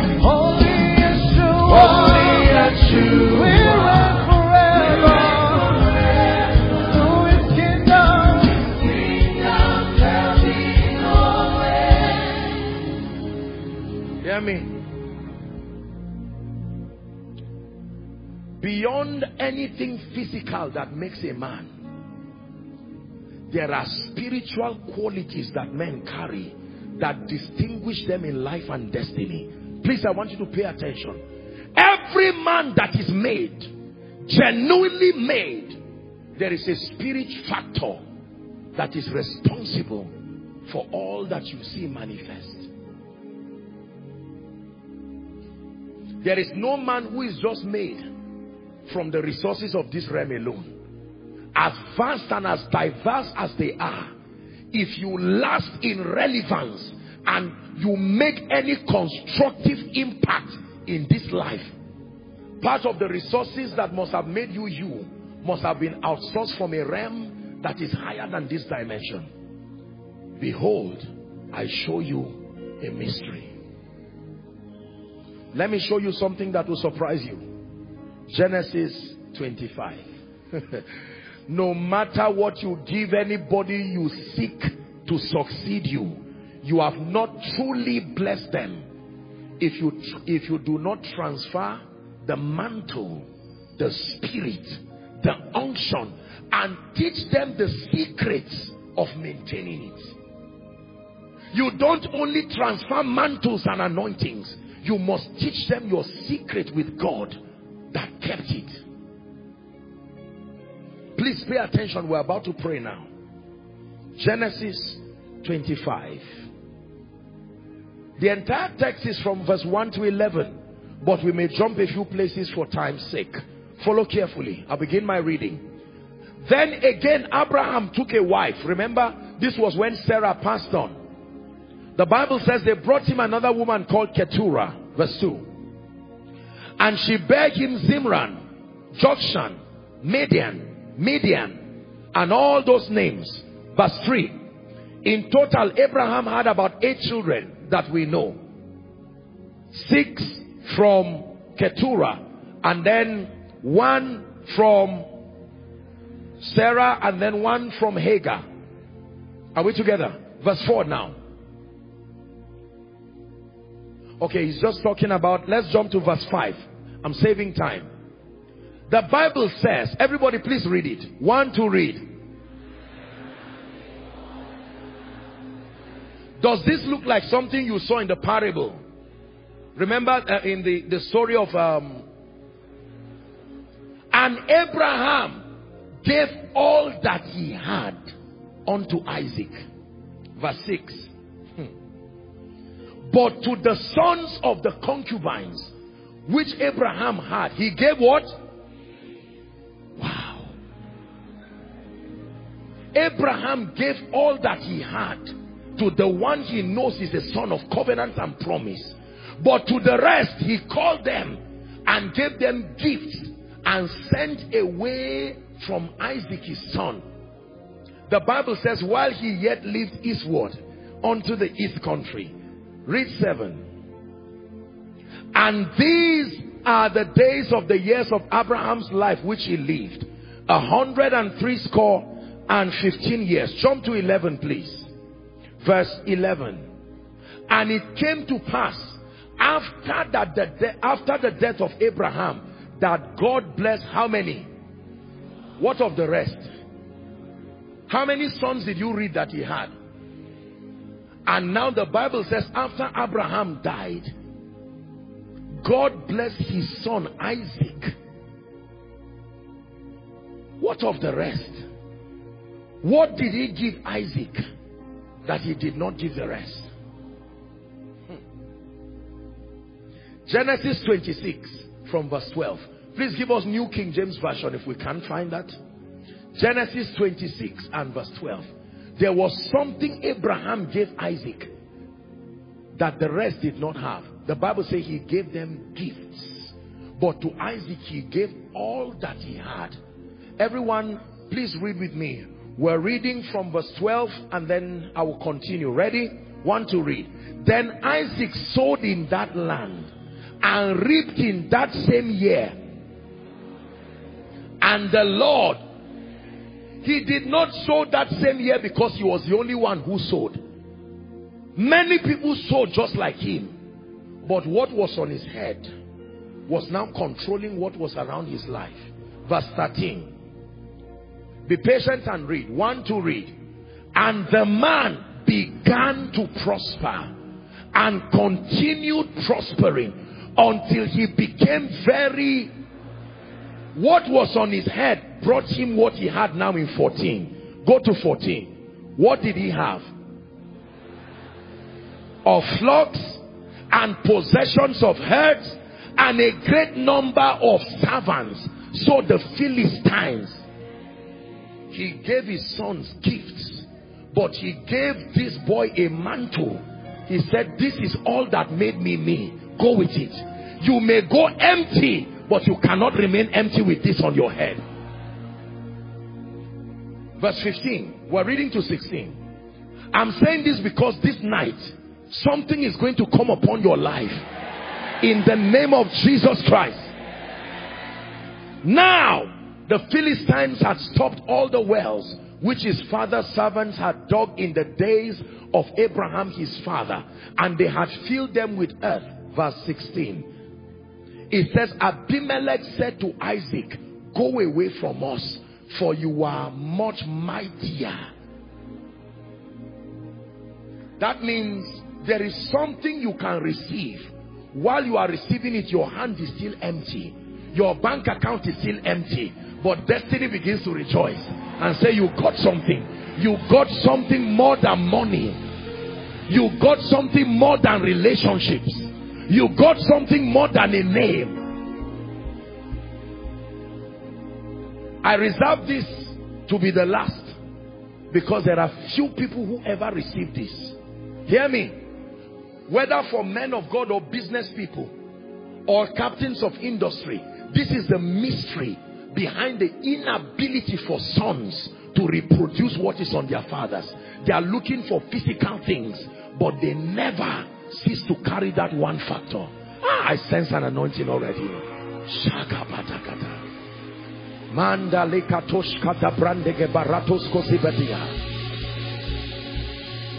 He gave Isaac all that he had. Genesis 27, please. Genesis 27, we're about to pray. Please be sensitive. Genesis 27, we'll begin our reading from verse 1. We'll read 1 to 7. Everybody please watch. Please, let me have your attention. Don't be distracted. If you are distracted with this story, it's an attack. Just listen carefully. And it came to pass that when Isaac was old and his eyes were dim so that he could not see, he called Esau his eldest son and said unto him, My son. And he said, Behold, here am I. We're reading to seven. He said, Behold, now I am old. I know not the day of my death. Next verse. Now therefore, take, I pray thee, thy weapons, thy quiver, and thy bow, and go out to the field, and take me some venison Next verse. And make me savory meat, such as I love, and bring it unto me that I may eat, that my soul may bless thee before I die. Verse 5. And Rebekah heard when Isaac spake to Esau his son. And Esau went to the field to hunt for venison and bring and to bring it. Verse 6. And Rebekah spake unto Jacob her son, saying, Behold, I heard thy father speak to Esau, thy brother, saying, Bring me venison and make me savory meat, that I may eat and bless you before the that bless you before the Lord, before my death. Now jump for sake of time to verse 18. I want to show you a very deep mystery. The highest form of inheritance that can be transferred. And he came unto his father and said, my father and he said here am I this is Jacob now who art thou my son and Jacob lied to his father I am Esau thy firstborn. I have done according as thou badest me. Arise I pray thee sit and eat of my venison that thy soul may bless me. Next verse. And Isaac said unto his son how is it that thou hast found it so quickly my son? And he said, because the Lord thy God brought it to me. He's lying, no, as advised by his mother. And Isaac said unto Jacob, come near, I pray thee, that I may feel thee, my son, whether thou be my very son Esau or not. Reading to 29, 22. And Jacob went near unto Isaac his father, and he felt him and said, the voice is Jacob's voice, but the hands are the hands of Esau. And he discerned him not because his hands were hairy. And his brother Esau's hands. So he blessed him. 24. Look at. He said, Art thou my very son Esau? And he said, I am. Watch this now.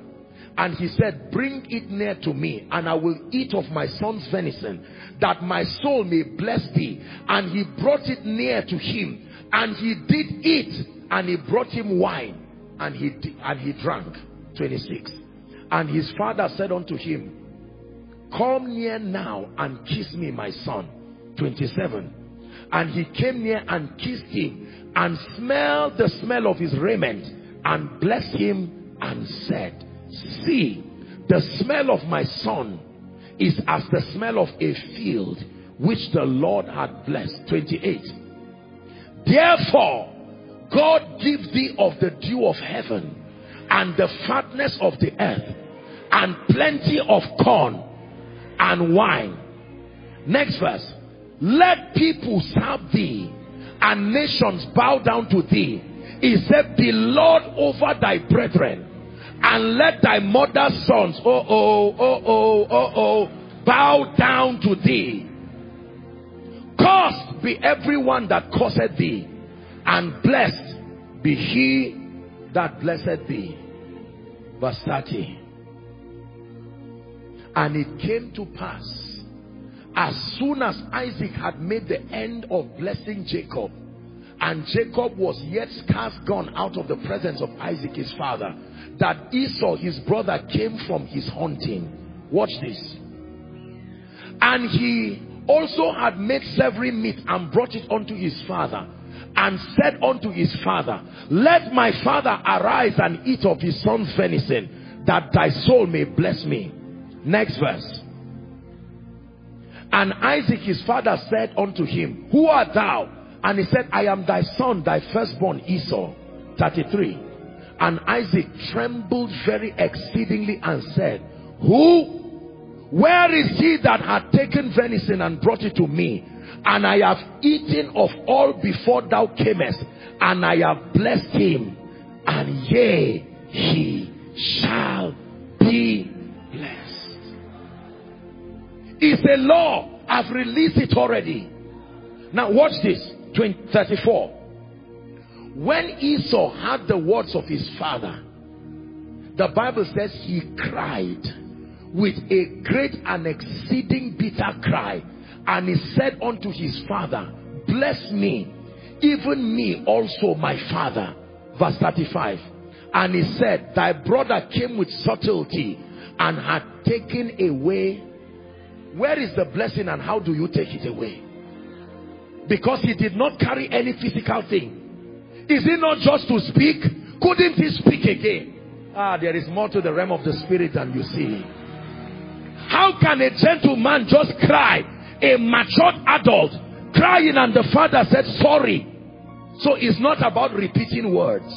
There was something that had already come on Jacob. Let's finish to 36. And he said, Is not he rightly named Jacob? For he had supplanted me these two times. Number one, he took away my birthright. And behold, now he had taken away my blessing. And he said, Hast thou not reserved a blessing for me? Even one. Can I tell you this? Believe me when I tell you what is on your head is what controls what is around your life. There are many people who are, whose hands are full but their heads are empty. And easily, what is in your hands can evaporate. Real inheritance is not the physical things you carry. The conviction of the one before you. The name that he gives you. The relationships that he gives you. The physical assets, which is the least and then the greatest is the mantle and the grace that turned him. You will hear the stories of people, especially in the body of Christ. You will hear a man of God tell you, when God called me, I could not even speak English. And today he has a ministry around the world. Brothers and sisters, it takes more than hard work. There are spiritual forces that may have come to partner with such a person. There are people who came to this Abuja they did not have up to 100 naira. But their mama sent them from the village saying, I don't have money. But I once helped missionaries in 1971. And they said, may my children be blessed. My son, go with this blessing. And that gentleman will carry a box looking like an armed robber. And as soon as he steps in Abuja, the forces of the spirit start mobilizing themselves. Hear me. This is why some people do not fear it is not what is on their hand, it is what is on their head. That yea, I walk through the valley of the shadow of death, I fear no evil.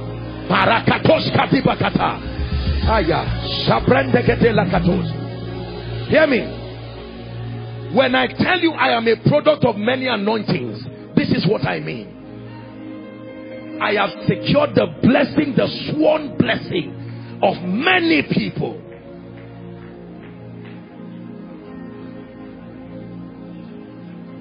Hold on. Do you see why they took Jesus to the temple? Immediately he was born. They took him to the temple and met Anna the prophetess. She spoke over him. Met Simeon the prophet. Spoke over him. They said, now Jesus, you can go. We, we guarantee you will succeed. Was our father in the Lord Bishop David Oyedepo who said he was somewhere in the US and the Lord cut short his meeting and said, return back and make my people rich. He didn't give them any physical money, but he came back with an anointing that he can declare and say, be blessed. And you will hear that somebody did not apply for a job and yet they called him because thou anointest my head with oil, but I see the results on my cup. You don't anoint my cup, you anoint my head, but it's my cup that runs over. Listen, Believe me, sometimes I wish I have the liberty to share testimonies. But in many regards, it will sound like arrogance. I remember years ago, a man of God prayed a prayer for me. I met that man and I greeted him and I prayed, an elderly man, and he just said a prayer. I, I, I, I, was, it, it took a long time to say amen. Because he laid hands on me and he said, Apostle, he said, may God create a problem that only you can solve.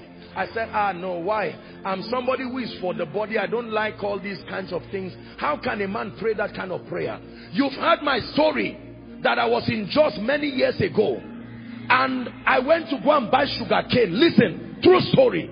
And there were two old women who were trying to buy, I think, sugar cane. It was not more than 100 naira. I pleaded with them. I said, you are my parents. I'm your child please give me the privilege of paying for you. They said, no. I said, let me pay. And when I paid, they began to bless me. And one of the women blessed me in Hausa. She said, my son, forever walk upon gold. Men are not just made by circumstances. There are spiritual investments that men carry.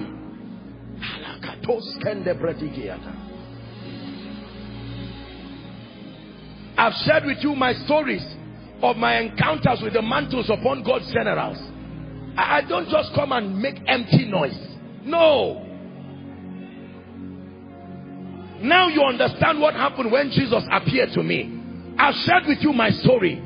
When he appeared to me, he never gave me anything physical, but he stretched his hands and light from the King of Kings and Lord of Lords. That light entered into me.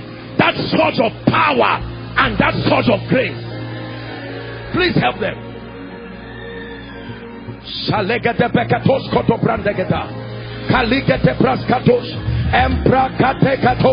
Shapres kadinaka.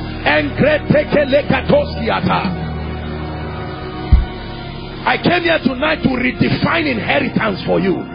Inheritance is not cars and houses. No, that is the list. Inheritance is not just estates. You have not helped your son, let me tell you.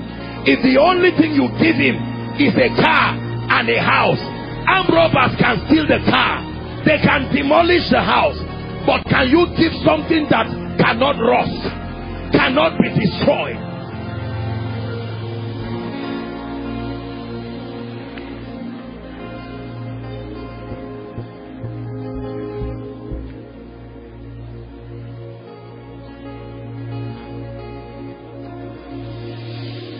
Hear me.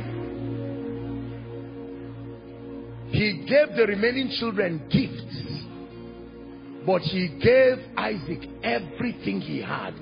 And yet there was no Isaac carrying a truckload, calling a truck. There are many young people who have been praying for their parents to die. Lord, let them die so I can get the two bedroom flat. Don't insult your destiny. What was upon your father that made him to never beg? That's what you should look for. Not three bedroom flats. Not two bedroom flats.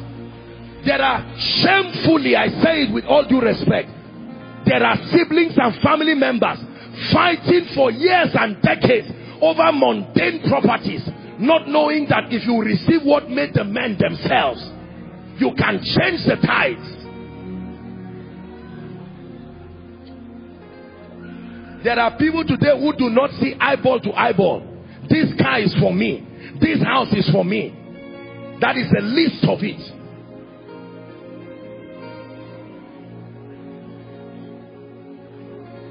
We're about to pray. I came tonight full of the spirit. I want to release something from my spirit. Believe me, help them. Honestly, I came from the depth of my spirit that something will be placed upon your head that will so turn your life around.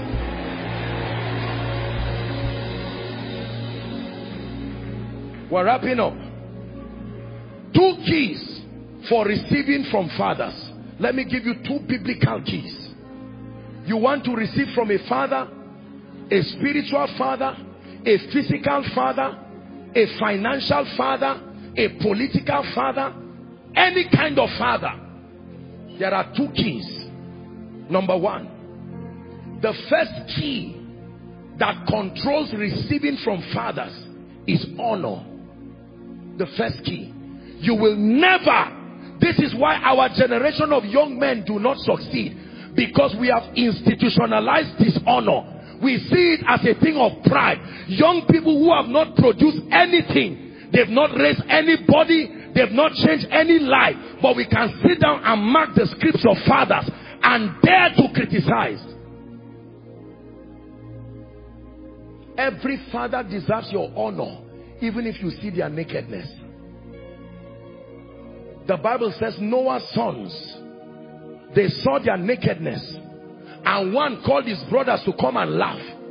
Even though he was drunk, when he got up, he knew they were looking at him. There are some things that are there.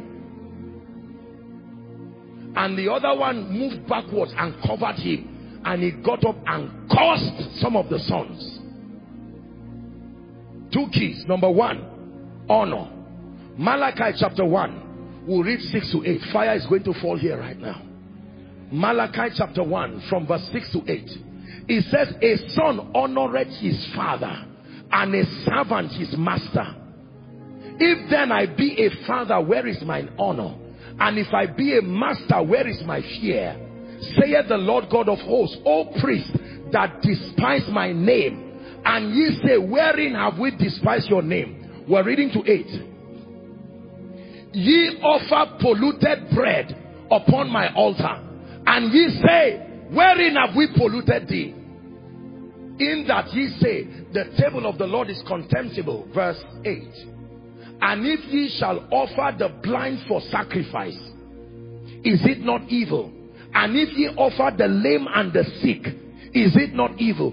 Offer it now to your governor. Will it be pleased with ye? Or accept thy person, saith the Lord of hosts. Can I tell you this? Do you know why Jacob, Isaac already had flocks, but he said, the one I want to eat is the one you go and get, not the one at the back of the house. Why would he have flocks and herds and now tell his son, carry your weapons of war? I want the one that came from your effort. Place value on it. Let me eat. Let your honor for me turn to joy because that blessing from my spirit is only released through joy. There are many children today who are carrying curses from their parents, not demons, because they've spent their lives causing pain to their parents. Sometimes we ship all kinds of things in the name of westernization. And you see children insult their parents, insult any kind of person.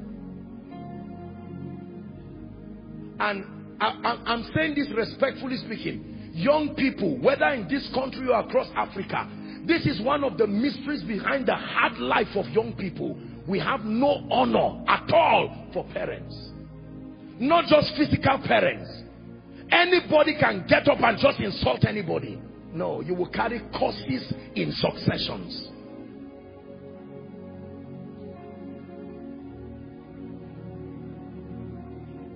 We read it already. Genesis 27. When you read from verse 3 and 4, he said, make me venison such that I love. make me venison from your weapons of war. Honor is not just about giving money or giving seeds. But let me tell you this. As a person and as a principle, you will never see me go and stand before any of our fathers of faith in this nation or any of any great mentor or father, whether in business, whether in whatever area. I won't sit down and say I'm a great man, Apostle Joshua Selman. I understand this law. When I honor, I honor from the depth of my heart. There are many pastors today. You can lie down and hold the legs of a man of God and never receive jack because it comes through honor. You can even kneel down and still be standing up in your heart. It's not about all of this pretense and this, this hypocrisy people do. Genuine heartfelt honor is the reason why you see great people hardly reproduce themselves. Everything God gives a great man, it is supposed to be for everyone who is interested, but very few people. Do you know that there are many homes, like I told you, the biological children of the man and his wife don't seem to carry their grace. And then you will see one stranger who maybe came to squat. The person who communicates honor is the one who carries the mantle. Learn it from tonight. Let honor be a culture. Husbands, honor your wives. You don't honor your wife, your prayer will not be answered. The Bible said that. Wives, honor your husbands. Don't say he looked for me. What does that mean? Children, honor your parents. Bring in all this westernization and you will punish your future in a way that you cannot imagine. Parents also, respectfully speaking, honor your children. Because there are things through their life that you may not have seen that God is revealing. Help this woman. I'm seeing oil coming on her.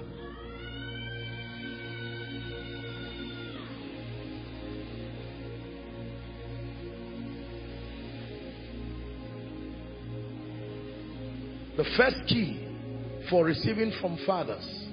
Fathers here does not just mean men alone. Those who have gone ahead is honor. Genuine honor. How many pastors today talk about their leaders, their overseers, their, they gossip about them, tear them down, and then come up, yes sir, how are you sir? That's the reason why no impartation works. Because the honor is not genuine.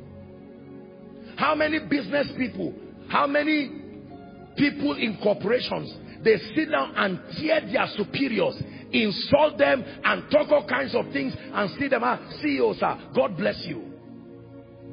He can cut cake for you and you can eat. But that is it. But there can be others who will say, look, I know this man is not perfect, but I choose to honor him. Whatever granted him grace to come to Abuja here, and in five years, he has become this. I stand with understanding, and I know. And one day he can look at you and say, I bless you. Or he will say, let me tell you a story. In 1971, my father died. In 1972, my mother died. In 1973, all my helpers died. So how did you become great? That is what is leading you to. And a two-hour conversation will become a six-hour conversation in that office. And at the end of it, you will say, I met one missionary who just said a prayer. And I want to pray that prayer for you. Sometimes you see our father in the Lord that is you. He will ask everybody to stand up. See, just because people don't tell you, anointings are like addresses. You can know where they came from.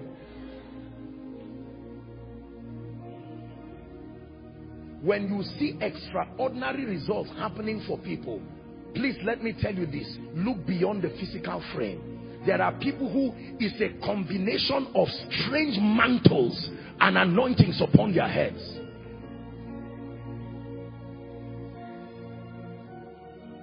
Hallelujah. When Papa Idahosa was alive, according to God's servant Bishop Oyedepo, he would tell you that one time he came to him and delivered something and he gave him an opportunity to pick some money and he said no, if I remember correctly. He said, no, no, no. What I want is that blessing. And he told him, kneel down. He said, from tonight I impart upon you the grace of on time that before any need arises, the answer comes. And he received it. When God grant me the grace and the privilege to lie down and pray alone in Daddy Joe's prayer room, I was not praying and saying, God bless me, give me tea, give me bread. I would be stupid to pray that kind of prayer.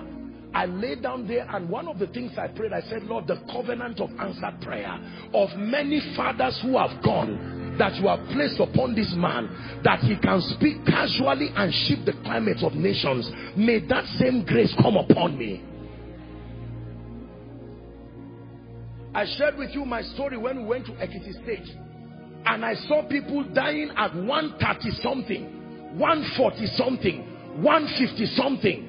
I said, no, there has to be a grace here. When we were done preaching, years ago, I now came back and we stopped at a house where someone, 136, he just died. I said, please, look for the oldest man here so that we can receive this grace for long life. There were hardly people there who could speak English. Eventually, we got somebody who could speak limited English. And they took us to one man, old man. And we said, we are men of God.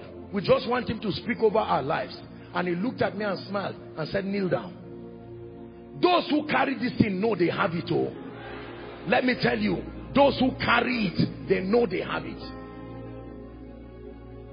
You don't stand before people as colleagues and receive mantles. No. Mantles don't honor, don't, don't respond to colleague mentality. Oh, I used to know this one. And as they prayed, I felt like a crown was being put upon my head. I now honored him, gave him a seat. And when we were going to go and enter the car, thanking the women who we asked initially, I just saw one of the women and they said that was the wife of this senior, um, the man of God, this veteran that had gone. They now, do you know, that the woman was in her hundreds and yet she was standing strong, no stick, no nothing. I said, what is this?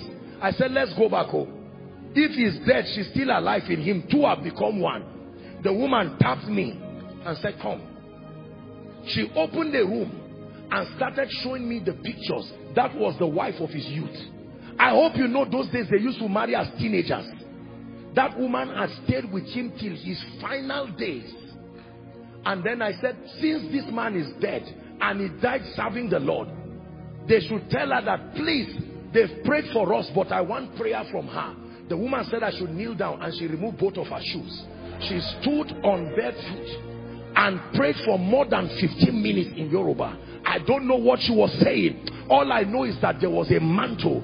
I returned with speed to Zaria and I said, my people, I came with an anointing. Stand up. Let me release something upon you first.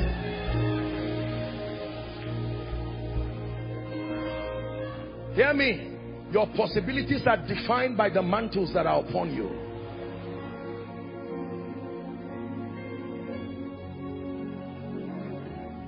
One day, a man of God prayed for me. And he said, son, because of this apostolic grace upon your life, I impart upon you. I never knew there was such a grace. He said, I impart upon you the kingmaker anointing. You've heard me say it. Kingmakers never become the kings themselves, but they can enthrone and dethrone kings. So you can stand and speak over an ordinary man and say, may God lift you. And that grace will defy anything and place that person there. It's a grace. Number one, honor. Number two, service slash support. The second key for receiving from fathers is there must be a track record of service or supporting what they represent. Genesis 30, when you read from verse 26 to 30. Genesis 30. Let's read very quickly. We're about to pray. Give me my wives, he said. Jacob now in the house of Laban and my children for whom I have served thee, and let me go. For thou knowest my service which I have done unto you. Next verse. And Laban said unto him, listen carefully, pray thee, I pray thee, if I have found favor in thine eyes, tarry ye, for I have learned by experience that the Lord had blessed me for thy sake. Isaac went to the house of Laban and turn things around. And he said, appoint me my wages. Keep the scripture there. And I will give it. We're reading to 30, 29. And he said unto him, Thou knowest how I have served thee, and how thy cattle was with me. 30. Hmm. For it was little which thou hast before I came, and it is now increased unto a multitude.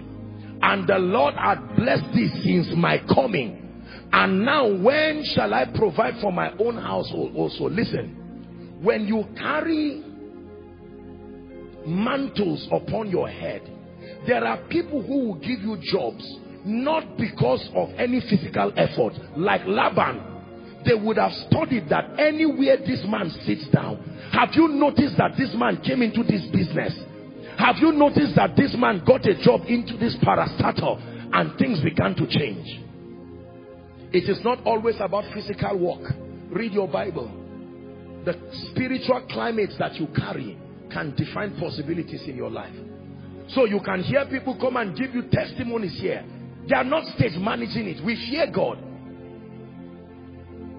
How does someone just come and sit down and then by a week later his life just changes?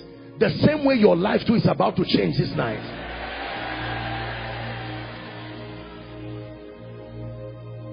Redefining inheritance.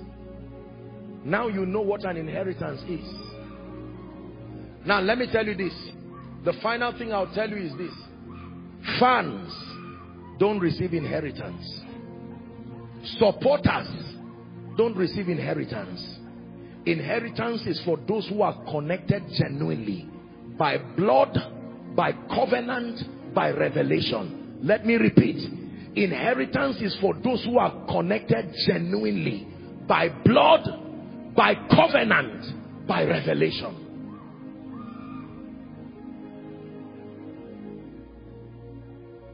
Only Yeshua will reign forever. To his kingdom there'll be no end. Hear me. I'm about to pray. Please believe me when I tell you, life does not have to be this hard. It is the bankruptcy of something on your head you have not received. Some of you, probably, if you've been part of this vision for up to one year and your life is not producing any results, Check your life. There is something you are missing. Believe me. Believe me. There is the covenant of his presence that can bring, you've heard me say it, that I entered a covenant with God that I would never meet a person twice for that person's life to change. You cannot come, if you come to sit down here as a fan, unfortunately, or supporters club, or well-wishers, it has to be a covenant revelation. Lord, I believe. Lord, I believe that something can come upon my life in spite of my background, my lowly estate. I believe that this wealth and finance thing can be settled once and for all. I believe you, can, you are the God of portions. You can give me portions even in a strange land. I believe as a man of God that something can step upon my life and ministry will no longer be a desert land. I believe as a politician that I can carry a mantle that can fight for me at the gates.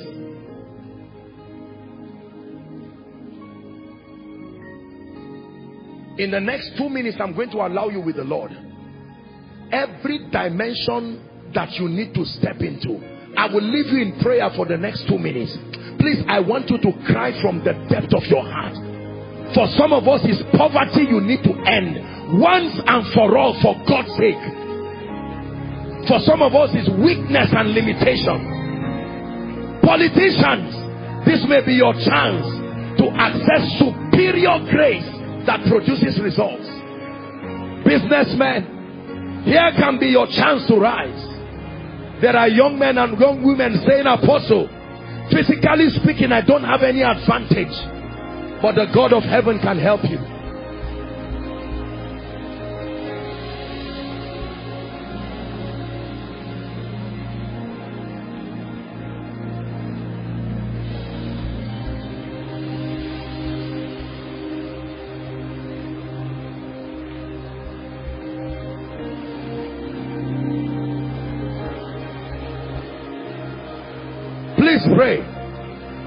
Our global family following online. Pray in the name of Jesus. Shakete balaka toprandege balako.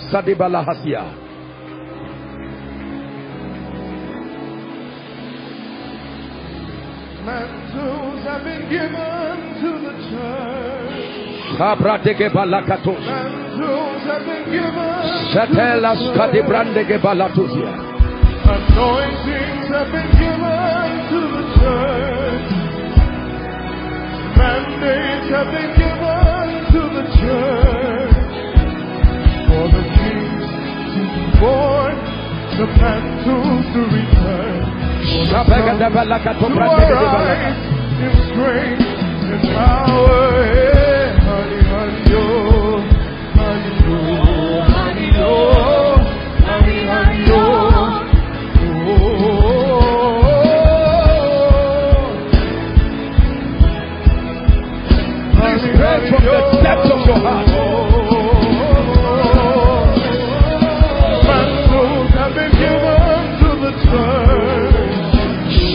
Praises have been given to the church. Power has been given to the church. Grace is distributed in the church. For the sons to arise, mantles to return, Deborahs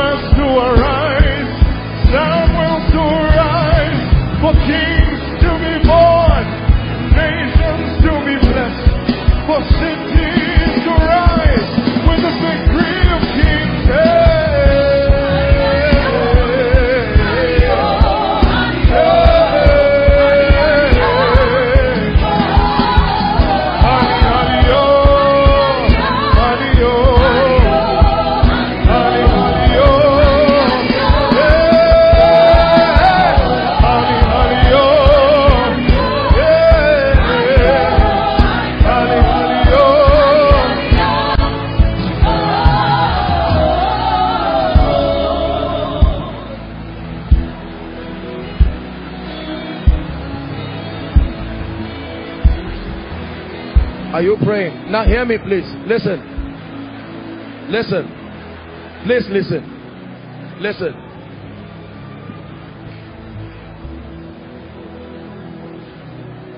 You've heard people come and stand here and everybody will tell you they listen to this message, this grace called favor. I told you my story how that Esther anointing and that favor came upon my life.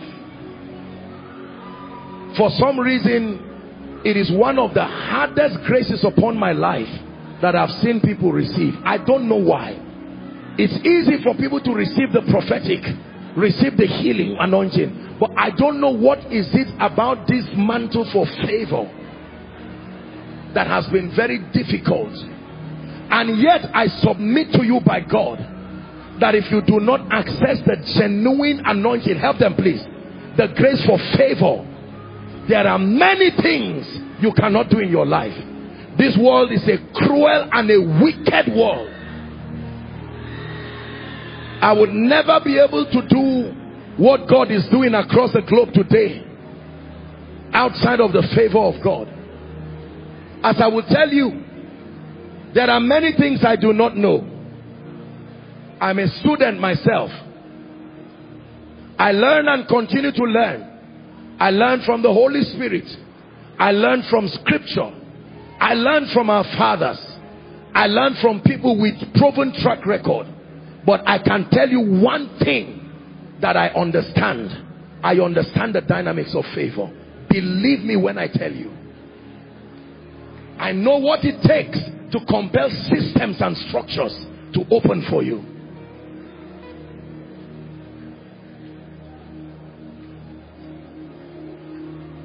Among the many graces you may desire, as I give you one minute again to pray, I want you to cry for this grace called favor.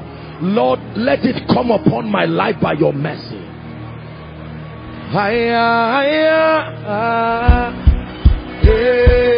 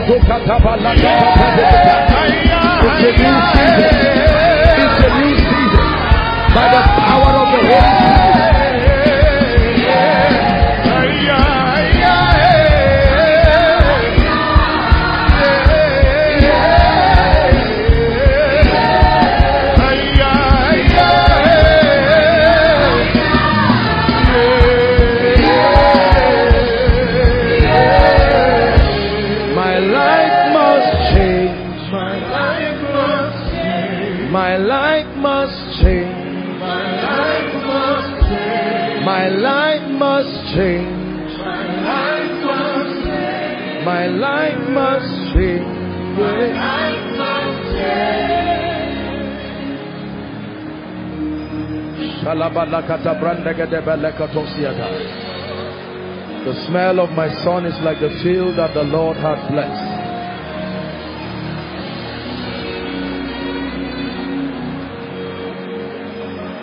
One more minute, I'm about to speak over your life. Tonight will be one service that you will not forget in a hurry.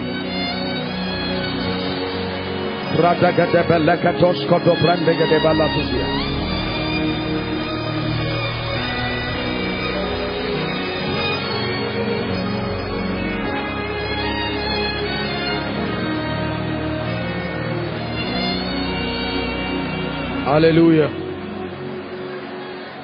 Hallelujah. Hallelujah. There are people, what you need to receive is the conviction of every great man that you admire. The first inheritance that you need. Study their mindset, their beliefs, their convictions. Number two, for some of you, you need the leverage of the name. A compendium of the credibility, the track record, the value, the contribution, and the honor that has been accorded that name.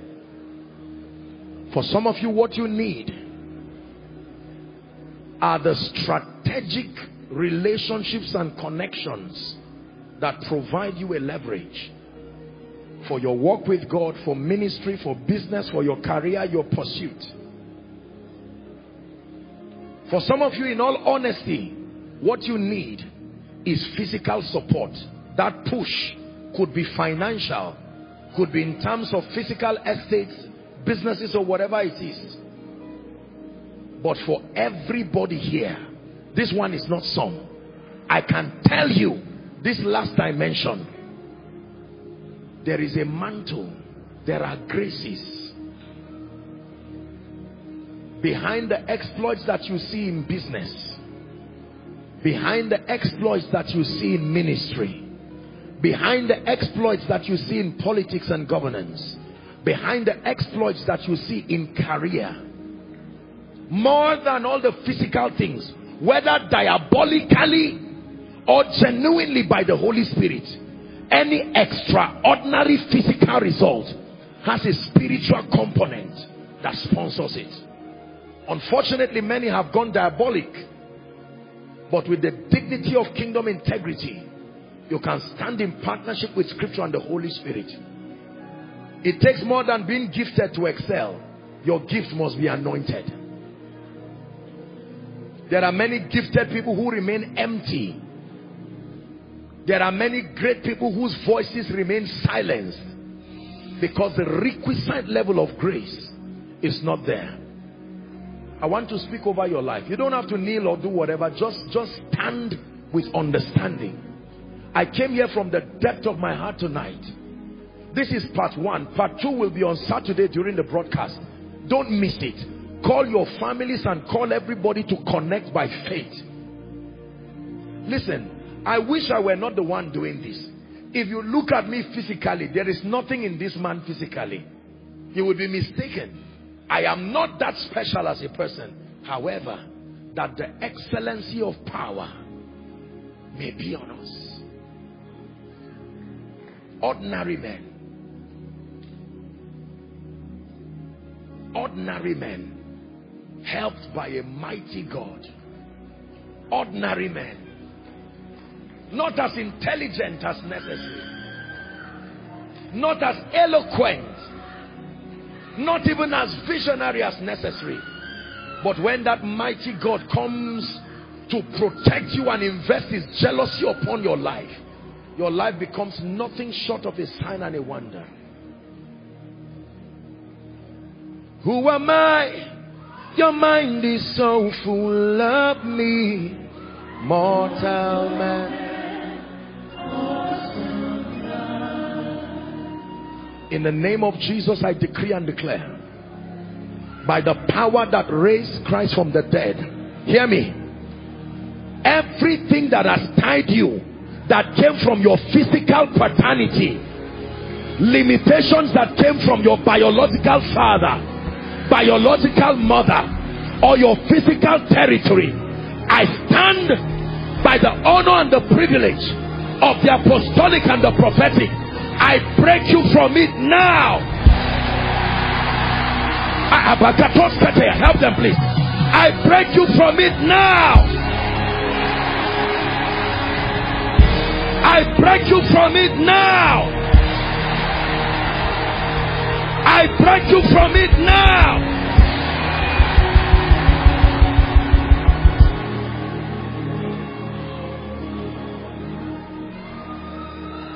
Every spirit that makes easy things difficult, you saw this with your father, you saw this with your mother, you saw this with your siblings. Sincerely, you have not been able to break through in the name of Jesus I come by the rod of the higher priesthood and I declare in the name of Jesus I push you to the next season of destiny.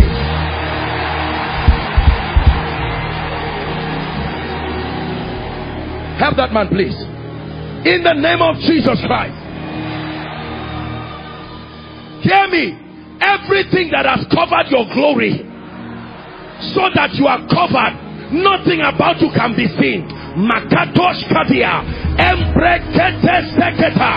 By the power that raised Christ from the dead I tear that veil right now.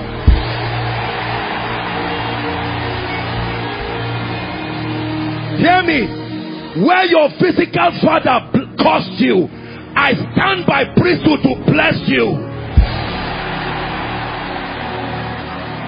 Anyone by your physical descent who said it will not be well with you. I stand by the privilege of the apostolic call. I reverse that statement. I reverse that statement. I reverse that statement. I reverse that statement. I reverse that statement.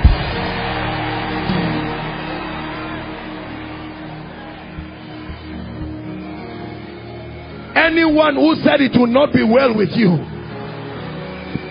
In the name of Jesus by the privilege of the apostolic and the prophetic I veto that statement and I cancel it.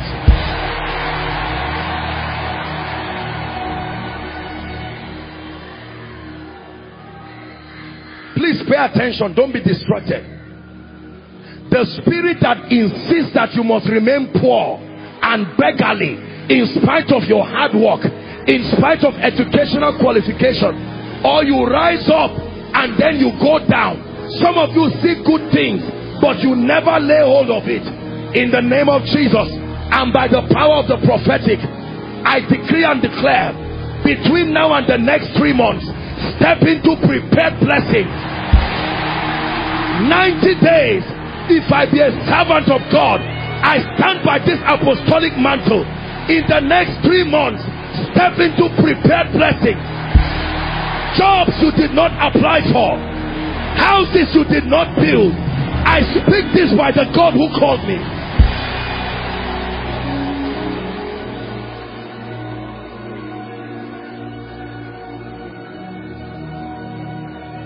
Hear me. Every inherited battle, they fought your father to his grave, they fought your mother to his grave. Now they will not give you peace. I aparakatosh. Help them, please. In the name of Jesus. Now may the Lord of peace himself give you peace always and by all means. Always and by all means. inherited financial battles inherited family battles inherited career battles they come to an end now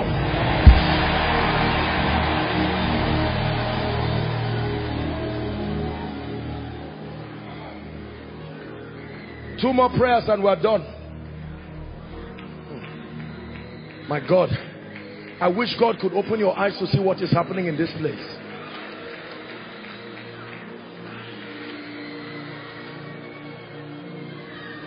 I'm hearing the month of August that there are people between now and August. Hear me. Between now and August, I stand Katia. Help the help her please so she doesn't injure herself. What could not be done throughout 2020, throughout 2021, and even till now, in the name of Jesus, I declare between now and August, step into it, step into it, step up. Step into it.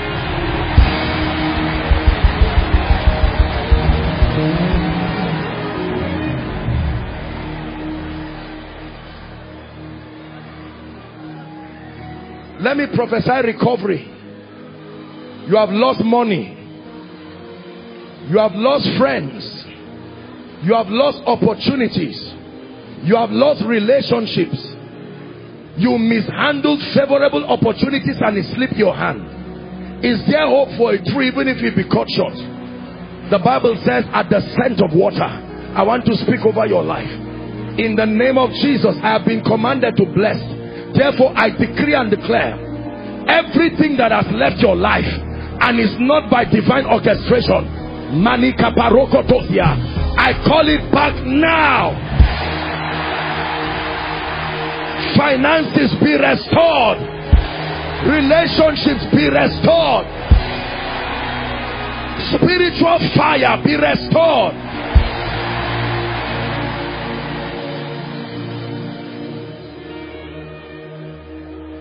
in the name of Jesus. In the name of Jesus. In the name of Jesus. Now hear me. Every parent here physical parent now who is struggling with your child in one area it looks like the devil wants to wage war over your family. And some of you have been depressed asking lord is this how i'm going to die no responsible child to rise up some of you even the child the devil is fighting to make sure you don't even have the child in the name of jesus I'm speaking to our global family first and then to the body of Christ. No one connected to this grace will have a cause to regret over their children.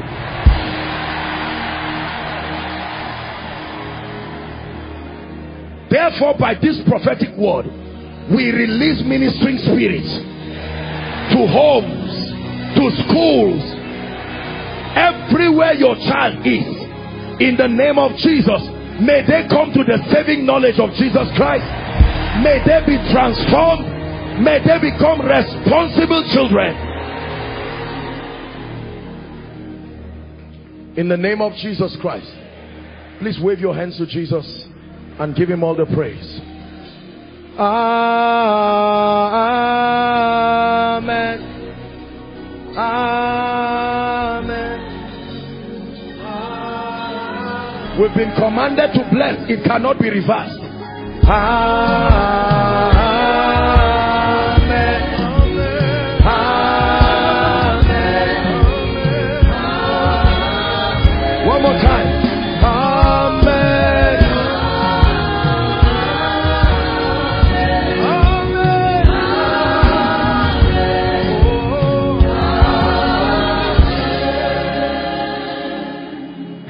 Encourage every parent if God can grant you grace. I know it is not easy, but if God can grant you grace, use this week and speak over your children. Men, you are the priest over your home. While your wife and children are sleeping, get up in the night, praying in tongues and walking around the house, laying hands on them. Tell them, don't worry, I'm praying for you. You just keep sleeping and take authority over the spiritual climate of your family. Stand like the priest that you are and say, Satan, thus far have you come. I have drawn a line over this family. You have no business over my wife, my children, my husband, and so on and so forth. In the name of Jesus Christ. For someone, your season of shame and reproach has come to an end finally. In the name of Jesus Christ. Now, please listen very carefully. There are people here who are saying, Apostle, I need Jesus. There's no need wasting your time. Let's minimize movement, please. Don't say, just stand, we're done. I need Jesus now and I need Jesus fast. The greatest inheritance that you can have for the believer is the life of God. The life of God being imparted to your human spirit. Main auditorium, all of the overflows outside, following online. You need Jesus number one or you need to rededicate your life. You're saying, Apostle, I truly have given my heart to Jesus, but I need to rededicate my life.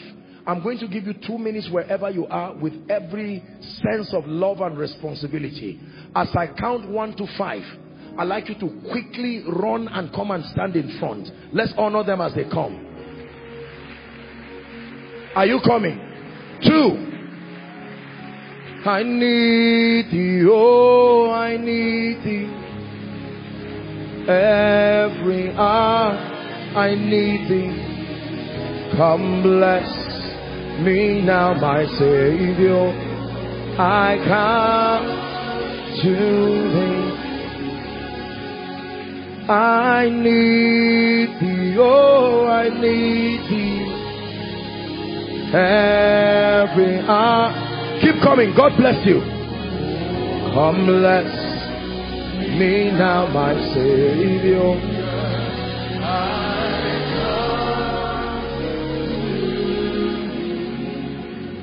Three, I'm about to pray. If you're coming, please join them.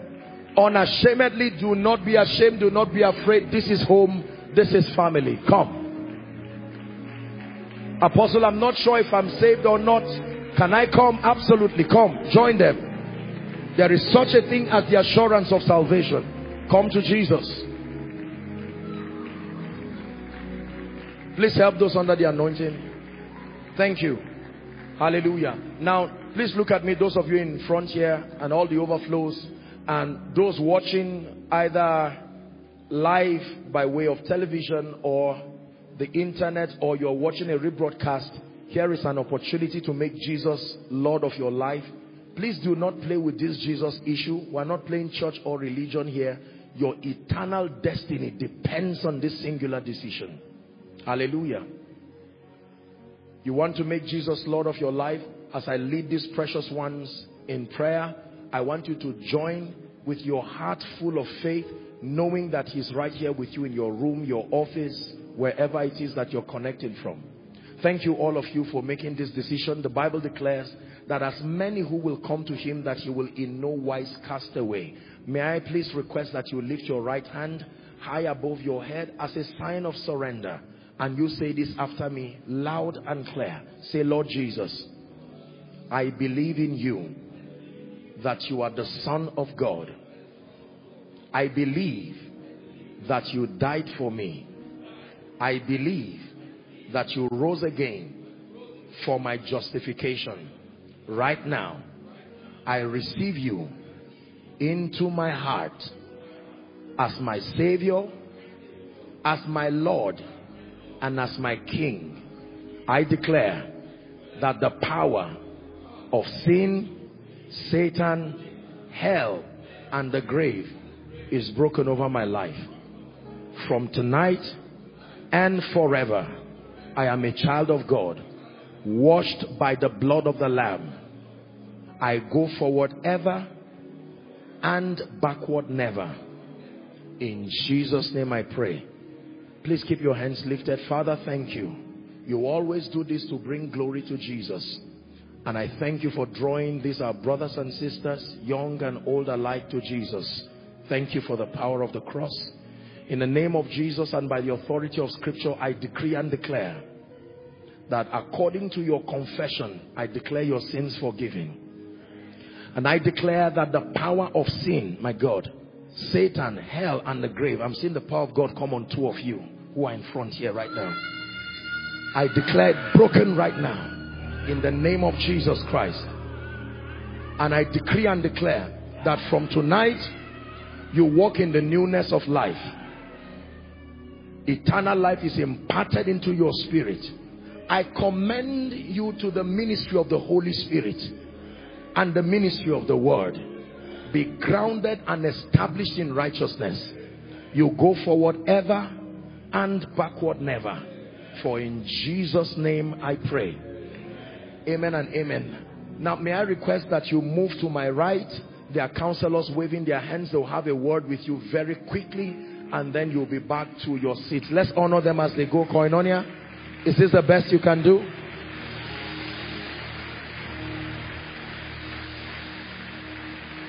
Just guide those under the anointing. But let's celebrate them until they are done. Hallelujah. Thank you for your patience. One more time, let me please remind you. Thank you. Let me remind you of the Saturday broadcast. All the workers, you are invited. You have the uh, permission to be here on ground, hall one. That's the hall we're using. Um, you'll be guided by your heads of department in the course of the week. The broadcast will start 10.30 on the dot with worship. We'll have some time of worship and then um, just sharing my heart and speaking over our global family and as many who are connected. So please do well. Everyone make it a date um, with us. And then for those who are yet to signify their locations, remember again, hashtag Koinonia Global, your location. The Lord bless and honor you in the name of Jesus. That by this time on Sunday, you will return with tearsome testimonies. Please rise up on your feet. Thank you very much. Again, we thank all our international guests. I want to take this moment to really say thank you. May the Lord bless you and the Lord increase you. And then for all who are worshiping for the first time, I know that um, you were acknowledged in the course of the service, but let me do this on behalf of Jesus himself, the apostle of the church. We love you. We thank you for taking the time to come. Let it be for you from glory to glory in Jesus' name. After the grace, I'd like you to hug 10 or 20 people and tell them I have an inheritance. Hallelujah. The grace of our Lord Jesus Christ, the love of God, and the sweet fellowship of the Holy Spirit rest and abide with us now and forevermore. Amen. I forgot to announce that next week Sunday is our miracle service for the month of June. Hallelujah. So you can see that the miracle service, as far as I'm concerned, the miracle service started this night. Do you agree with me? And then on Saturday, and then we have, for me, Sunday, I see it as a grand finale. So please do well. Connect all through the week. The Lord bless you in Jesus' name. Did we share the grace? All right. God bless you and see you on Saturday and then on